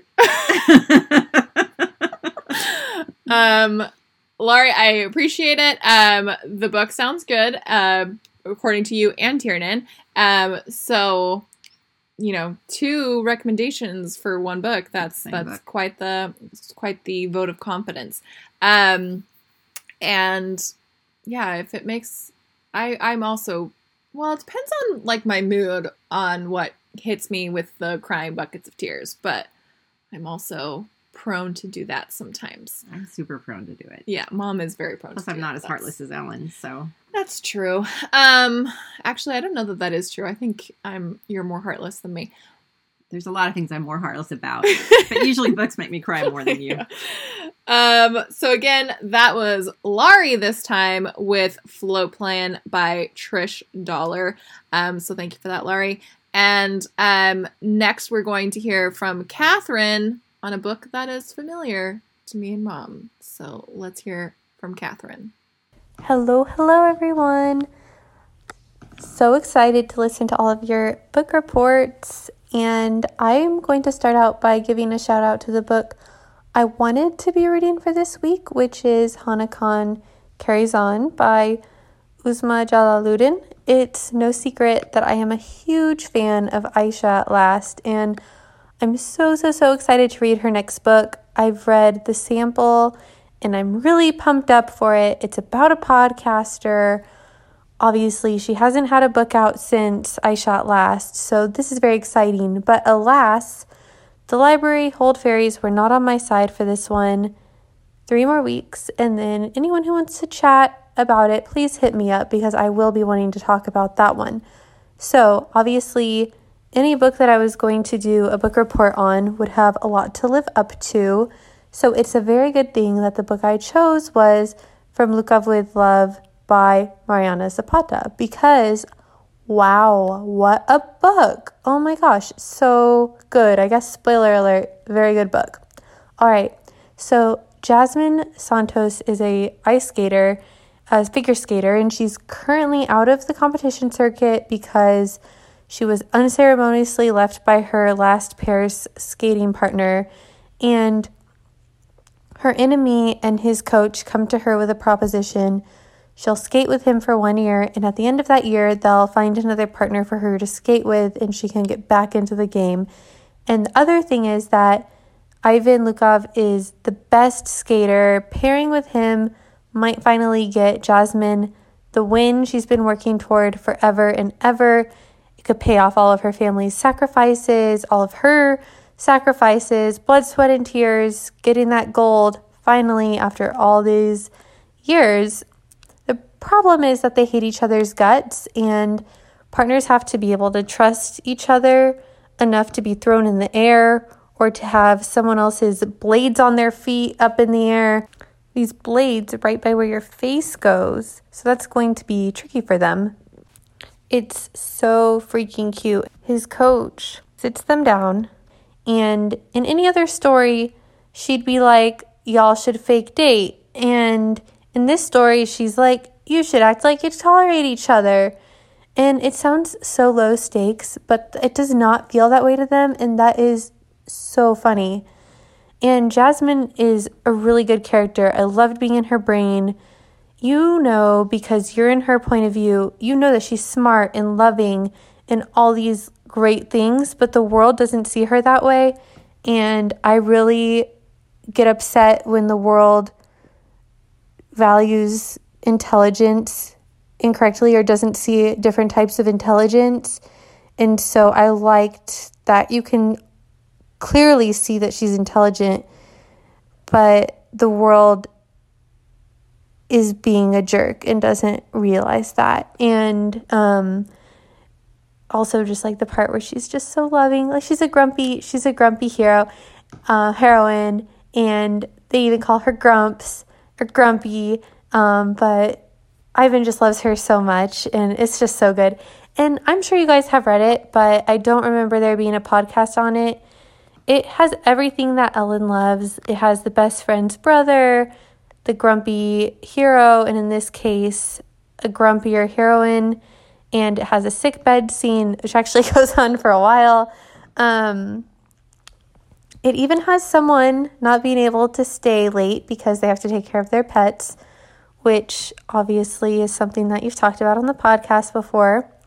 So, Mariana Zapata is known for being a slow burn genius, and that's for a reason. I like that she lights the fire on the first page or in that first chapter. Like, she's not saying slow burn, like, oh, the romance starts at 50%. She starts it right away, but it's just so slow and you're watching it grow and grow and grow and all of a sudden it's 87% and they're kissing and you're like how did that happen but you've been watching it build up this whole time and it's the best feeling she's so good at it and i think if you want to do a slow burn she's like study her i mean that it's just really great um and then the one thing i'm going to stop doing is reading amazon reviews of her books before i read them because i feel like it's overpowered with people who really just want to reread The Wall of Winnipeg and me. And if you want to reread that book, then reread it. That's what comfort rereading is all about. If you want to read a different book, like this amazing book, then do that. But if you need to reread your other book, don't read don't leave a review on Maria Zapata's Amazon page so that the rest of us readers are like, oh, doesn't seem like it's very good. No, I'm not going to read them anymore. I'll just read all of her books from now on. Um, so I highly recommend From Lukov with Love if you haven't yet. It's so swoony, so good, and weirdly, this is the second book I've done for book reports that is set in Houston. I didn't realize that until 75% of the way through, but obviously, my plan was to read a Canadian book instead. But I'm so glad that this is the book that I ended up reading this week because it was so fun to read. And I am just thinking of all of y'all. I know that we're all in different places and different countries, and I don't know exactly how everyone's country is doing with, with regards to COVID and everything in the world, but just sending so much love to each of you. And I'm excited to hear what books you read. Take care. Thank you for that, Catherine. Um, agree. And yeah, we Speaking have sports romances first Yeah. of all, and then We haven't um, done that one on the podcast, but I remember when we both had read it, we talked about it um, kind of in the beginning, like we do. Um, and I, yeah, I will go on record and say that that's my favorite Mariana Zapata, and I agree. I think that people like to compare it too much to Wall of Winnipeg, and that bums me out because I actually like this one more than Wall of Winnipeg. That might be uh, controversial. Yeah, it might be an unpopular opinion, Opinion? but I really loved From Lukov with Love by Mariana I Zapata. loved From Lukov with Love, and um, in fact, I think it was even up for an award on on that year, even though we didn't do it on the podcast. Yeah. But um, and I can't remember which I liked better. I know I liked both of them quite a bit. Um, I and part of it might be because going into From Lukov with Love, I was like, okay, a figure skating book, Yeah. okay, Lame. Um, but I, yeah, everything you're saying completely true. So swoony, and I really, yeah, and like you said, it's got a lot of my catnip in it. Yes. Um, I do remember the sickbed scene. Yeah. And, I don't um, remember the going home for pets, which I appreciate. And I know that Marietta's a pot because I know she's got like two Great Danes or something. So I know she gets it that you got to go And she must for be from dogs. Texas, almost- she is. almost yes. all of her books are set in I'm Texas. pretty sure she lives in Austin. So, um, yeah. Um, so I totally concur. And if you haven't read From Lukov with Love, definitely give it a try. And maybe someday we'll do that book so because I. But we also do really get irritated when people, you know, love an author's book and then every book after that they compare to that to, that one book. And it's like see Sally Thorne. Yeah, or, Sally Thorne. um, it happens all the time to her because everybody wants to read another. There's a lot, a lot of those books where like their first book or like an early book really blows up. Um, they, yeah, I feel like I really feel for them because I think that then they just are always getting compared to that to that first book. Yeah. Um. So. And as an author, it, it you would want to branch out and do something different. Yeah. So you know, to just expect them to write the same book over and over and over again would be sad. And Yeah. but definitely concur with From Lukov with Love. I I love that book, so I definitely recommend you check that out. In addition to Catherine doing that, um, next up we have the the dynamic trio um, of Jessica, Jason, and Megan with what they have been reading together, which I love that they do that, and I say that every time, but I I still love it. Um, so let's hear from them on their Zoom conference call about what they have been up to. Hi, Ellen and Mom. It's Jessica. Jason. Megan, and Jason. And Megan. yes. And we are here to tell you about our latest read. Um, as you know, we read books together all the time, and sometimes we read a book that is Jason's favorite or Megan's favorite or my favorite, but sometimes we read whole series together. Um, and we read like two books a month of the series. So we are four books in to a series called Shifters Unbound by Jennifer Ashley. And we love her Mackenzie series, so we wanted to check out her paranormal. So, the fourth book in the Shifters Unbound series is called Mate Claimed. That's what we read for our book club entry this uh, this time, and we have to give you a little bit of backstory and summary of the book in order for you guys to understand what we're talking about when we say what we liked and didn't like. So, in the Shifters Unbound world, there are three types of shifters there are bear shifters, cat shifters, and wolf shifters. And the humans know about the shifters. And the humans sort of persuaded or forced it's kind of hard to know exactly how it happened more forced but the shifters could have fought back and they a lot of them went willingly um, to uh, sort of be subjugated and segregated and oppressed basically. Like they have to live in these shifter towns. They have all of these rules that feel a lot like you know either jim crow rules or the rules that happened to jewish people during the holocaust. It's like they ha- they can't have certain technologies and they can't go to certain places and they can't have certain kinds of jobs. And they have to do something called take the collar which means they are wearing a collar around their neck. And if they have any adrenaline go into their body like they're about to attack somebody, then the collar shocks them. So that's how they're controlled because the humans are afraid of them. The humans think that if shifters are not controlled by the collar, that they'll just turn into their beasts and they'll kill everybody. And so some humans are really nice to shifters and interested in them and want to help them. Other people think that they are literally animals. Like they're not people that turn into animals, they're animals that turn into people. So they get a lot of discrimination and so it's kind of a heavy backdrop for a paranormal and we'll i think we're going to talk about that a little bit later. So that's sort of the backdrop. In this particular book we have eric is our hero. He is the leader of a shifter town. He's the head of his clan. He's the most alpha. He's a cat shifter.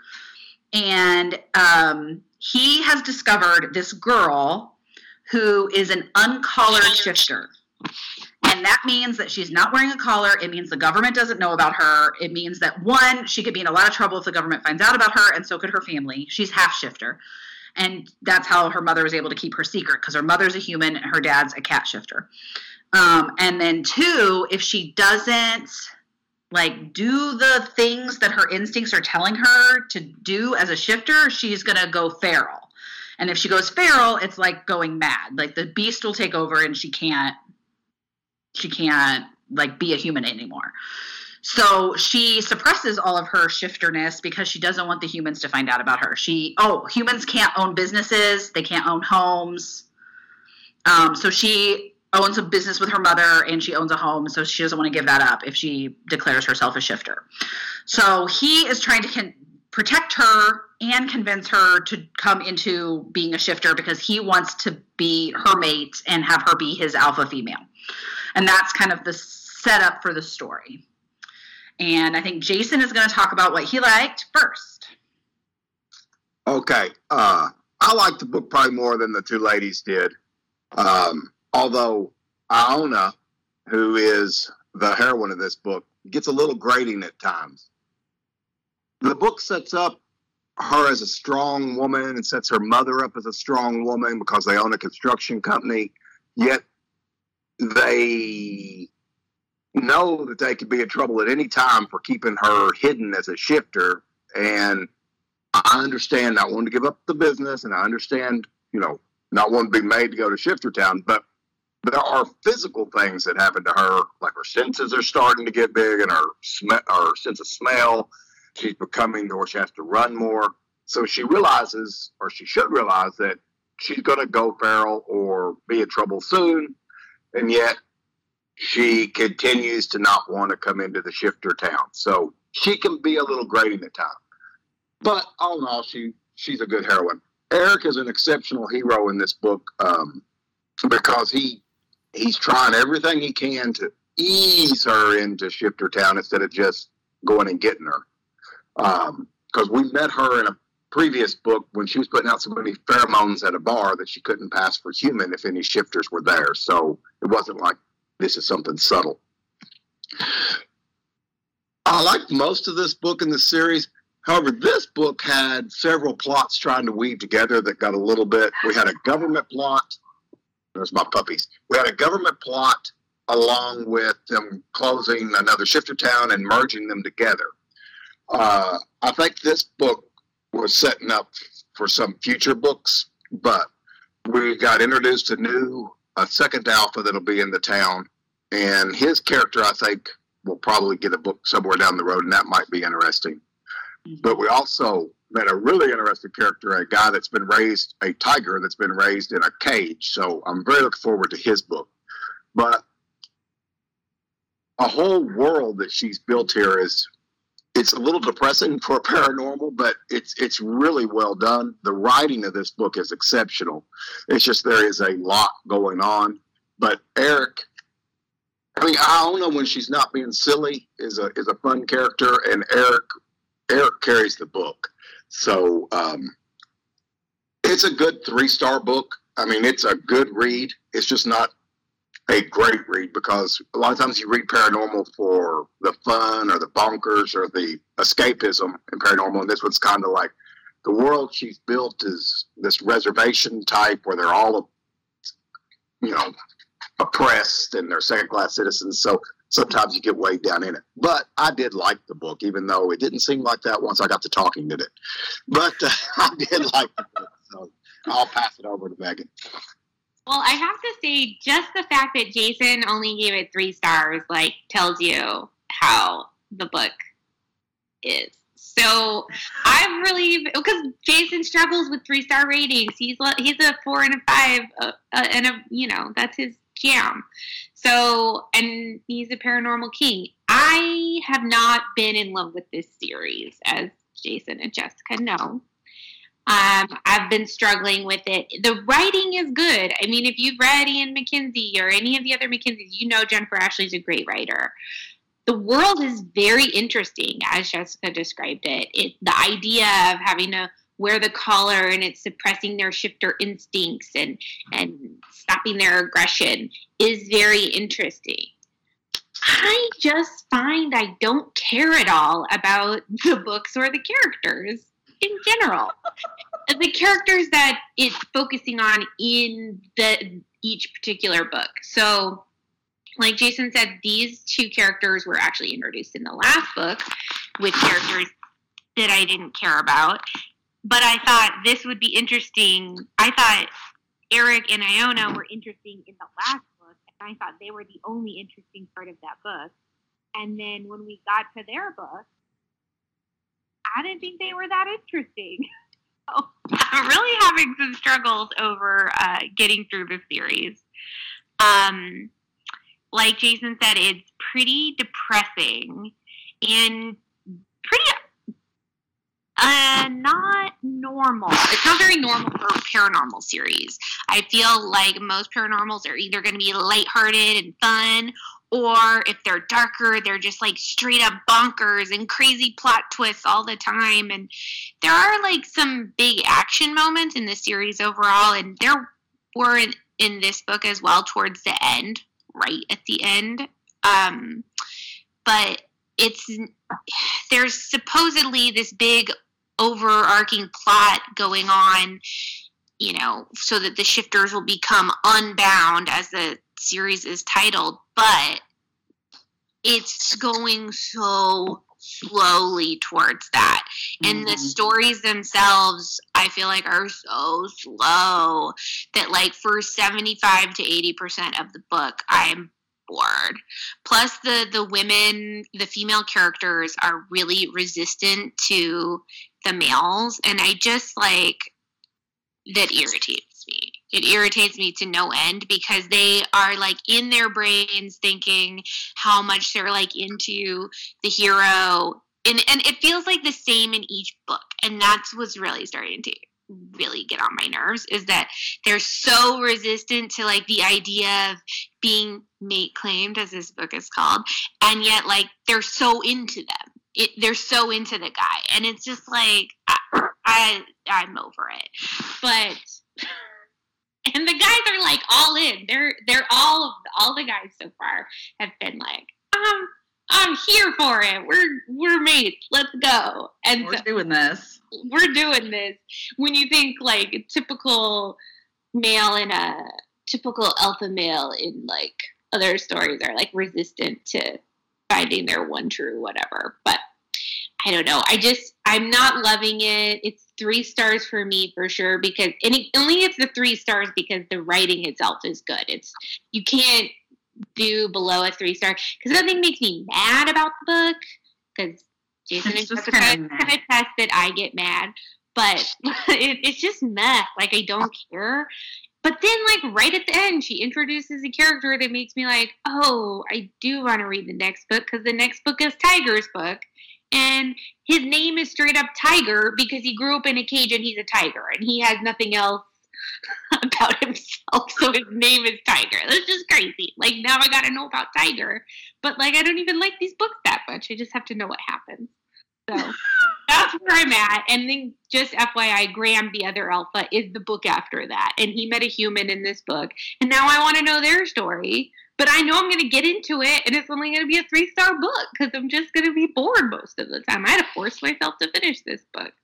So, and I'm about seven days late on our schedule. So, you know. Which is I- usually me who's seven days late yeah, I'm schedule. usually on the day of or the day after with Jason. So this is unusual for me.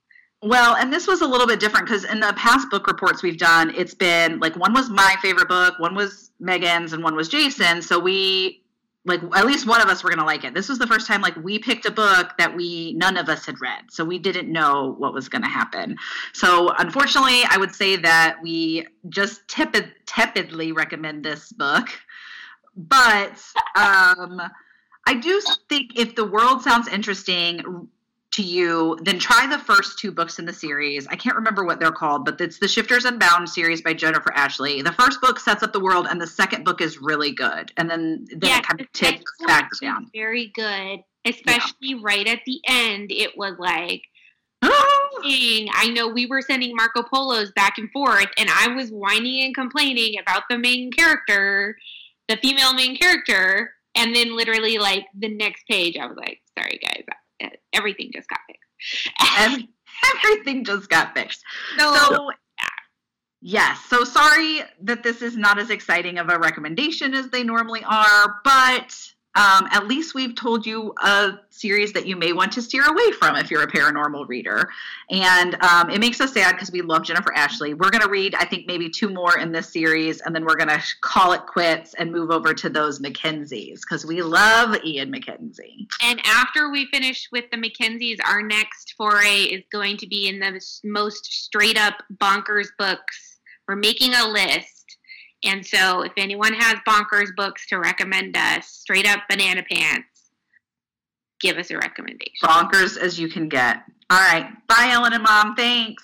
Bye. Bye. All right, thanks, Jason, Megan, and Jessica. Um, just a little uh behind the scenes there. I was having technical difficulties for some unknown reason getting your guys' file to upload, so I had to like play it and record it. So if you hear mom or dogs breathing in the background, um Well, was I not supposed to breathe? Is that how I was supposed to handle that's that? why. Um, so bit of a lackluster on that one. Here's the thing. Here's my history with those books. Um, I so when I first read the Mackenzies, which was early in my romance days, um, I also was like, okay, I really loved this series. Let's check out something else by this author. And so I picked up the first book um, in the Shifters Unbound series. It's called Pride Mates, and I actively disliked it like actively like near hated it um and it was in this phase where i was writing reviews on tumblr and goodreads um and i so i have a review of that book that i wrote And um, yeah, I really didn't like it. I gave it two stars, that book. And it, a line from my review is first, I'm not a cat person. Um, Wow. So, that's that's what you're using to gauge here well, because they get into like all this shifter stuff, and it's I don't know. It's, it was a little strange, and yeah, I I totally get what they're saying with like too many things going on because um I felt that way about the first book as well. Um, so I never picked up any more in that series because I really did not like the first book. Um, but yeah, it's like Jessica said. Um, there's one series that you can avoid maybe if you don't like paranormal. Um, that was my. If you want a bonkers series, if you haven't read those barbarian books, Ice Planet Barbarians, they're crazy. Um, but yeah, I also maybe we need to start a thread on the group about bonkers books because I'm also I also enjoy a good bonkers book every once in a while. Sometimes I just get in the mood for that. Like sometimes the old school ones are a little more bonkers just because they're true. they're like a gazillion like soap opera things going yeah, on. Yeah, it's very true. Um, so again, that was Jason, Jessica, and Megan with the Shifters Unbound series. Mate claimed is the book that they were talking about for the most part. Um, so you know, we we love to hear from you guys, even when you don't like a book. It's still enjoyable. Well, even because on this this particular venue is supposed to be for just tell us what you think of a book, and it doesn't have to be a love. Yeah, for sure. Um, okay, next we have Jen S, who just won the April drawing, and uh, what she's been reading. So let's hear from Jen. Hi, No Yomas, Jen here. I'm going to be talking about Rosalind Palmer Takes the Cake. It's the newest book by Alexis Hall, who wrote Boyfriend Material, which to me was the perfect book. I love that book so much. So this was this has been very highly anticipated by me. It just came out May 18th. I uh, got the audiobook. It is definitely credit worthy to get the audiobook. Anyways, I'll give you a brief summary of the premise of the book.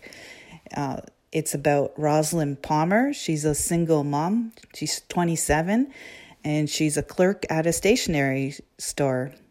Um, when she was in med school, she had an unplanned pregnancy and decided to drop out and raise her child, refusing her parents' help so she could stay in med, med school. She wanted to be there for her child. Her parents were doctors and was neglected a lot of the time, so that's what she chose. Now she's looking for something more in her life, so she tries out for the BBC show Bake Expectations and she earned a spot. At the show, she meets two men who are fellow contestants.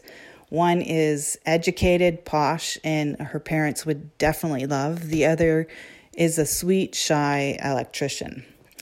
So the book is basically about Rosalind's journey, about figuring out what matters in her life and what road to take. Like, should she go back to med school? Should she forge something new?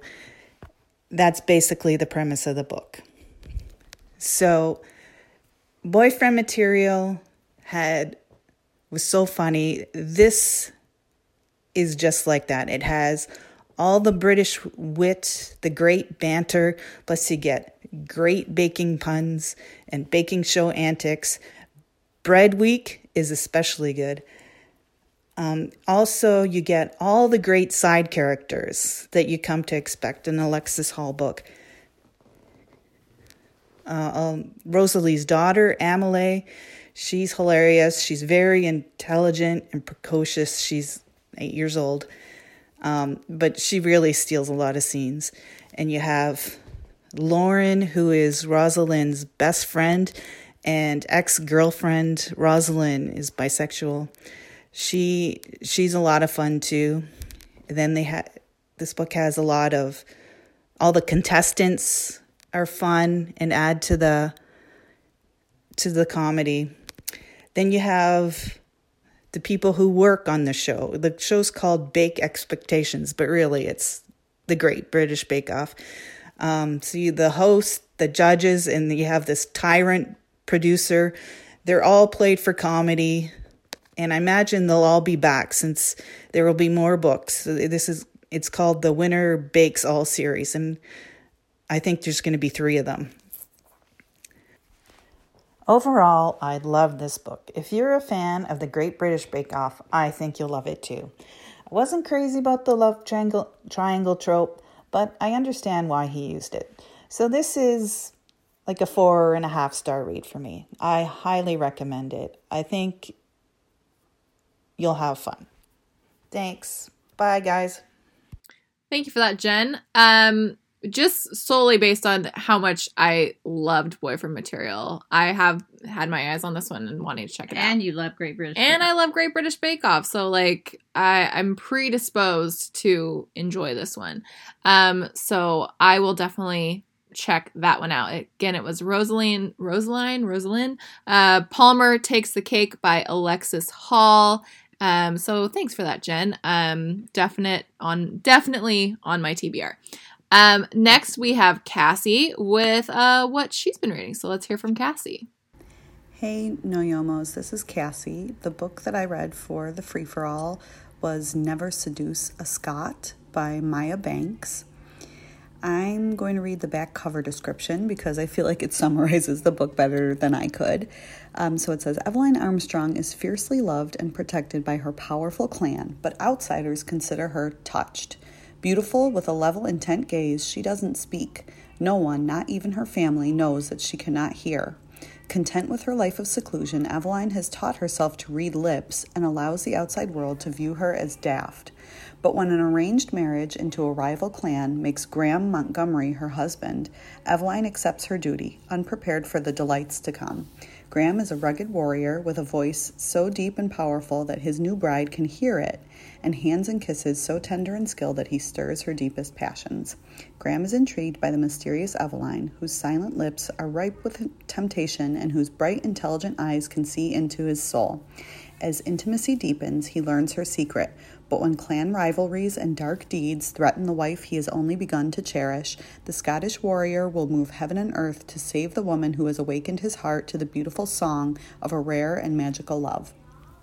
So I gave this book five stars. I loved everything about it. I thought it was really well written. I've read a few of Maya Banks' um, books and I've liked all of them. I haven't continued in this series yet, but I am planning to. It, this was just a really enjoyable story. Um, there's some confusion at first about what is going on with Eveline because she l- allows everyone to believe that she isn't aware of what's going on. She has an accident at the uh, prior to the start of the story that causes her to go deaf. Um, but her family and everyone else thinks that she is more impacted than she actually is. She teaches herself to read lips, um, and she can't hear anything but her new husband's voice is so deep that she can feel the vibrations from it. Um, so she's very intrigued by him. And even before he knows that she's deaf and has the ability to communicate and can read lips and, you know, can kind of understand him, he's very protective of her. Um, he defends her against even people in his own clan, and it's very swoony. Um, I really enjoyed this book. It got me out of quite a bit of a reading slump. I was having a lot of three star reads for a while, just nothing that I was really connecting with. And then I read this one and it was definitely a solid five star read for me. I loved it. So if uh, Scottish Highland historical romances are your thing, I definitely recommend picking this up. Okay, looking forward to hearing everyone else's recommendations. Bye.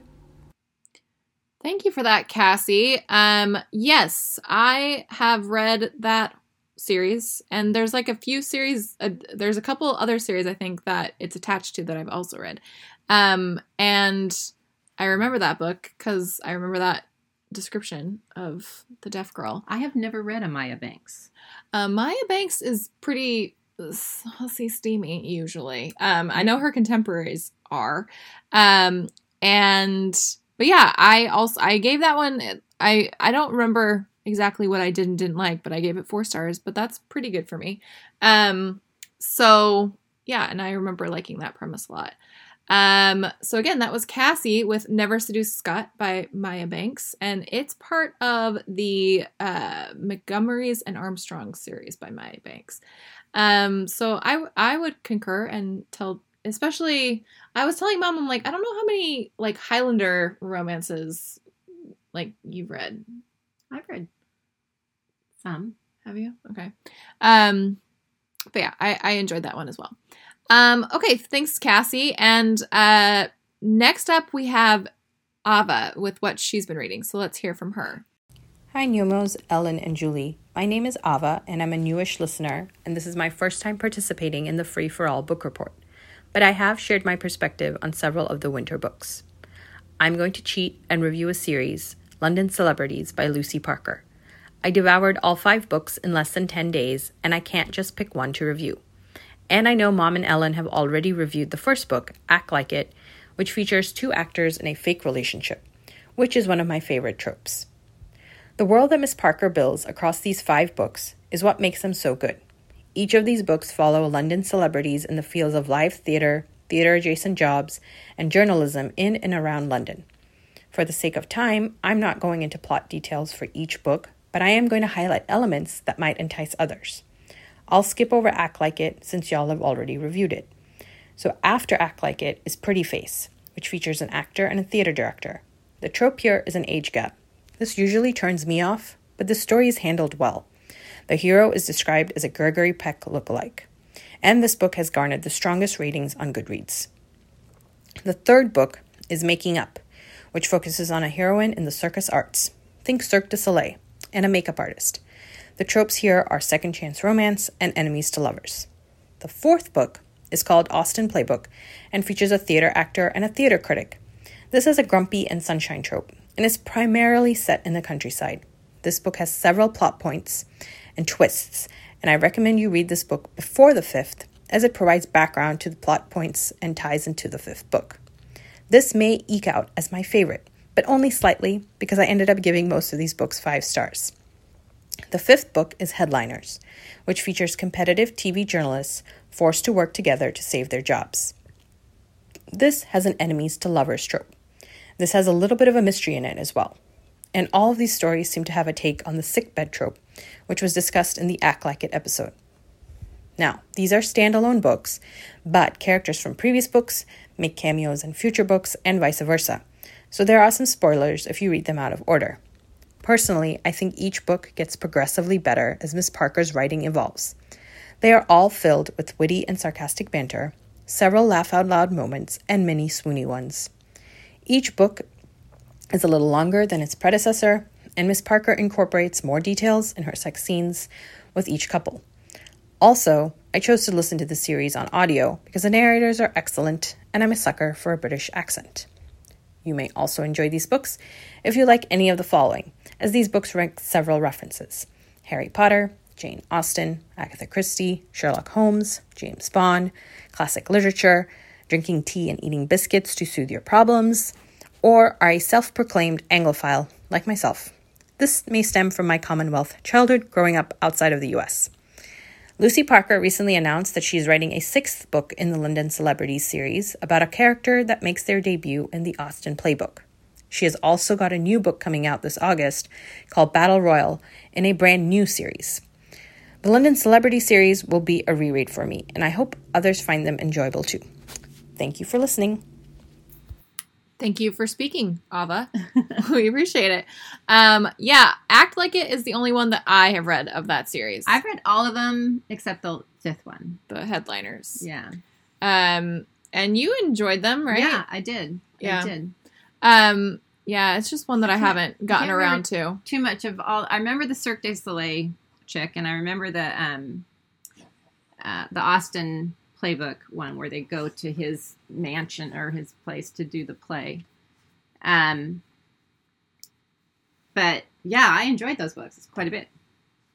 Yeah, that's the book that we did with sister-in-law Kristen. With Kristen. Um, and you know where we had to like maybe own up to the fact that Kristen just doesn't like romance. Whatever. Whatever. Um, We don't get it, but you know, to each his own. Whatever.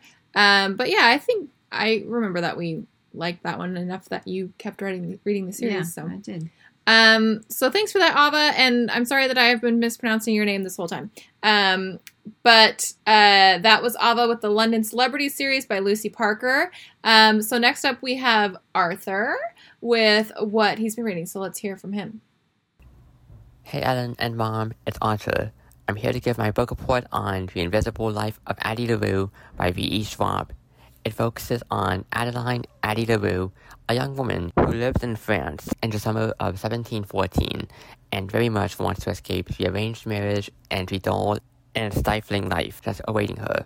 When she prays for salvation, a god comes to grant her immortality. However, this ends up coming at a cost. Everyone she meets is unable to remember her. So if she enters a room, talks to a stranger for a few minutes, leaves the room, and then returns, the stranger wouldn't recall meeting her. If she goes home with somebody and would go to sleep and wake up the next morning, the other person would wonder what she's doing there. For the next 300 years, she travels the world and contends with her life of isolation, while the dark god with whom she made her Faustian deal remains a shadowy presence in the background, waiting for her to surrender her soul to him. The story unfolds in a non-chronological layout, so it alternates between Addie's past and her present, which takes place in New York City in 2014. That's where her life takes an interesting turn, and she ends up bumping into Henry, a bookstore clerk who is inexplicably capable of remembering her. When I read this book last year, I loved it so- so much that it ranked number 4 on my list of top 10 books of 2020. V.E. Schwab crafts everything so masterfully. The beautiful prose, the inventive and existential storytelling, the way it jumps back and forth between time periods, the casual queer representation, and the love letter it presents to art, human connection, and what it means for us to be remembered and to leave an imprint on history. It was a particularly appropriate book to read last year during lockdown. While on the subject, I just wanted to mention a book I've heard about, Meet Me in Another Life by Catriona Silvey, which apparently has been drawing invisible life comparisons and is on my TBR pile. So, that's my book report on The Invisible Life of Addie LaRue. I'm eager to hear what everyone else recommends for the free for all. Thanks. Thank you, Arthur. That um, sounds very interesting. It is intriguing. I like the whole, you know, time change thing and the And um, I'm looking. I pulled it up on Goodread while Arthur was talking, and um, yeah, it's got like 4.3 overall on Goodreads, which is that's really good. Um, so I am intrigued, and thank you for bringing it to our attention. Um, again, that was Arthur with the Invisible Life of Addie Larue. Um, okay, and we're down to the last one. So let's hear from Anne on what she's been reading um, to to close us out. A couple of weeks ago in my YouTube feed, Netflix had posted a trailer for an adaptation of The Last Letter from Your Lover. It caught my attention immediately because I recognized the author's name, Jojo Moyes, from the book Me Before You, which I have not read yet, but I've certainly heard about it from friends and I've seen it on bookshelves. Um, I think it's probably the work that Moyes is most recognized for. The Last Letter from Your Lover was published in 2008 and it won the Romantic Novel of the Year award in 2011. I know this is supposed to be a full book report, but I'm one of those people that like few details on the story and want it to be relatively vague when I hear the book recommendation. I just need the basics, with the most important thing for me to know is how much you, as the reader, enjoyed it. So here goes with my purposely light synopsis. There are two female protagonists, both living in the UK a socialite from the 1960s and a modern day journalist set in the 2000s who becomes aware of this forbidden romance when she discovers a love letter in the newspaper's archives. And she just needs to know how it all ended up for them and starts using her investigative skills to find out. The story is slightly epistolary, and there is also a nonlinear timeline factor even within one of the main storylines. There are only a couple of moderately steamy scenes. I actually think there's maybe two. Um, so by all means, this is something that you could easily recommend to those less accustomed to the romance genre. Um, now, the most important question, did I enjoy? I mean, I'm here recording a book report about it, so that should say something.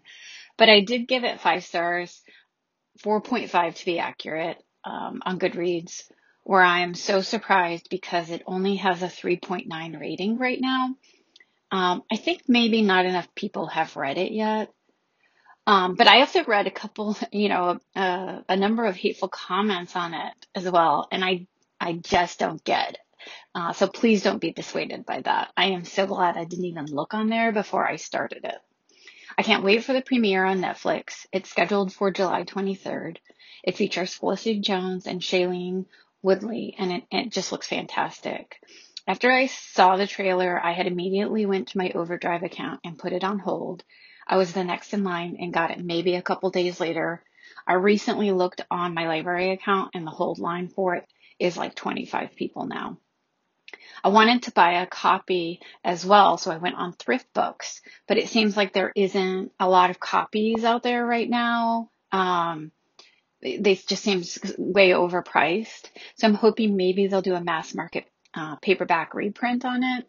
Um, because when I do like a book, I, I, like to have it on hand in case somebody asks me and then I can just hand it off to them. Um, but I'll definitely be reading another Jojo Moyes um, books. I just um, highly, highly recommend this, The Last Letter from Your Lover. So happy reading, everyone. Thank you for that, Anne. Um, yes. I think we get similar, um, you know, YouTube recommendations. Yes, because I've seen the, that also. Yeah. Um, well, I think I showed that to you because I, mom and I sometimes like we just get on a let's catch up with all the movie trailers that have come out recently, and I'm pretty sure that we watched that one in in that midst. Um, but yes, I also saw the trailer and I was also intrigued, and I also knew that it was based on a JoJo Moyes book.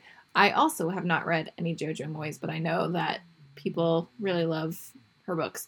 Um, it's kind of giving me like a Guernsey vibe slightly with the, you know, like back and forth timeline, kind of two different stories stories going on. going on. But, you know, this got has a wider breadth of uh I guess timeline. Um so thank you for that, Anne. Again, that was Anne with The Last Letter from Your Lover by Jojo Moyes. And yeah, like she said, the movie comes out in July. So maybe if you want to, if you're like me and you prefer to read the book before the movie, maybe do that. Um, I don't know that I'll get around to it because you, Kate. Well, and I do get where she's coming from with not wanting to give away too much because I don't like to know anything about a book before I start reading it. Just that Yeah. it's liked. Yeah. And um, and then for the podcast, it's just like it doesn't make a difference because I have to read it anyway. So it's true. Well, I- and I like to kind of form my own opinion. I don't like even like to know what other people think about it. I like to just go into it and decide Yeah. what I feel. But yeah, I don't like to know. I don't even read back cover descriptions because I just want to go into it blind. Yeah. And I'm lazy. Yeah, so yeah, those things. All those things. all those things combined. um, okay. So that was the free for all. Um, you guys delivered this. Yeah, you guys really came through. And um, as always, we just had so much fun hearing from all of you. We love these episodes, and I know you guys do too.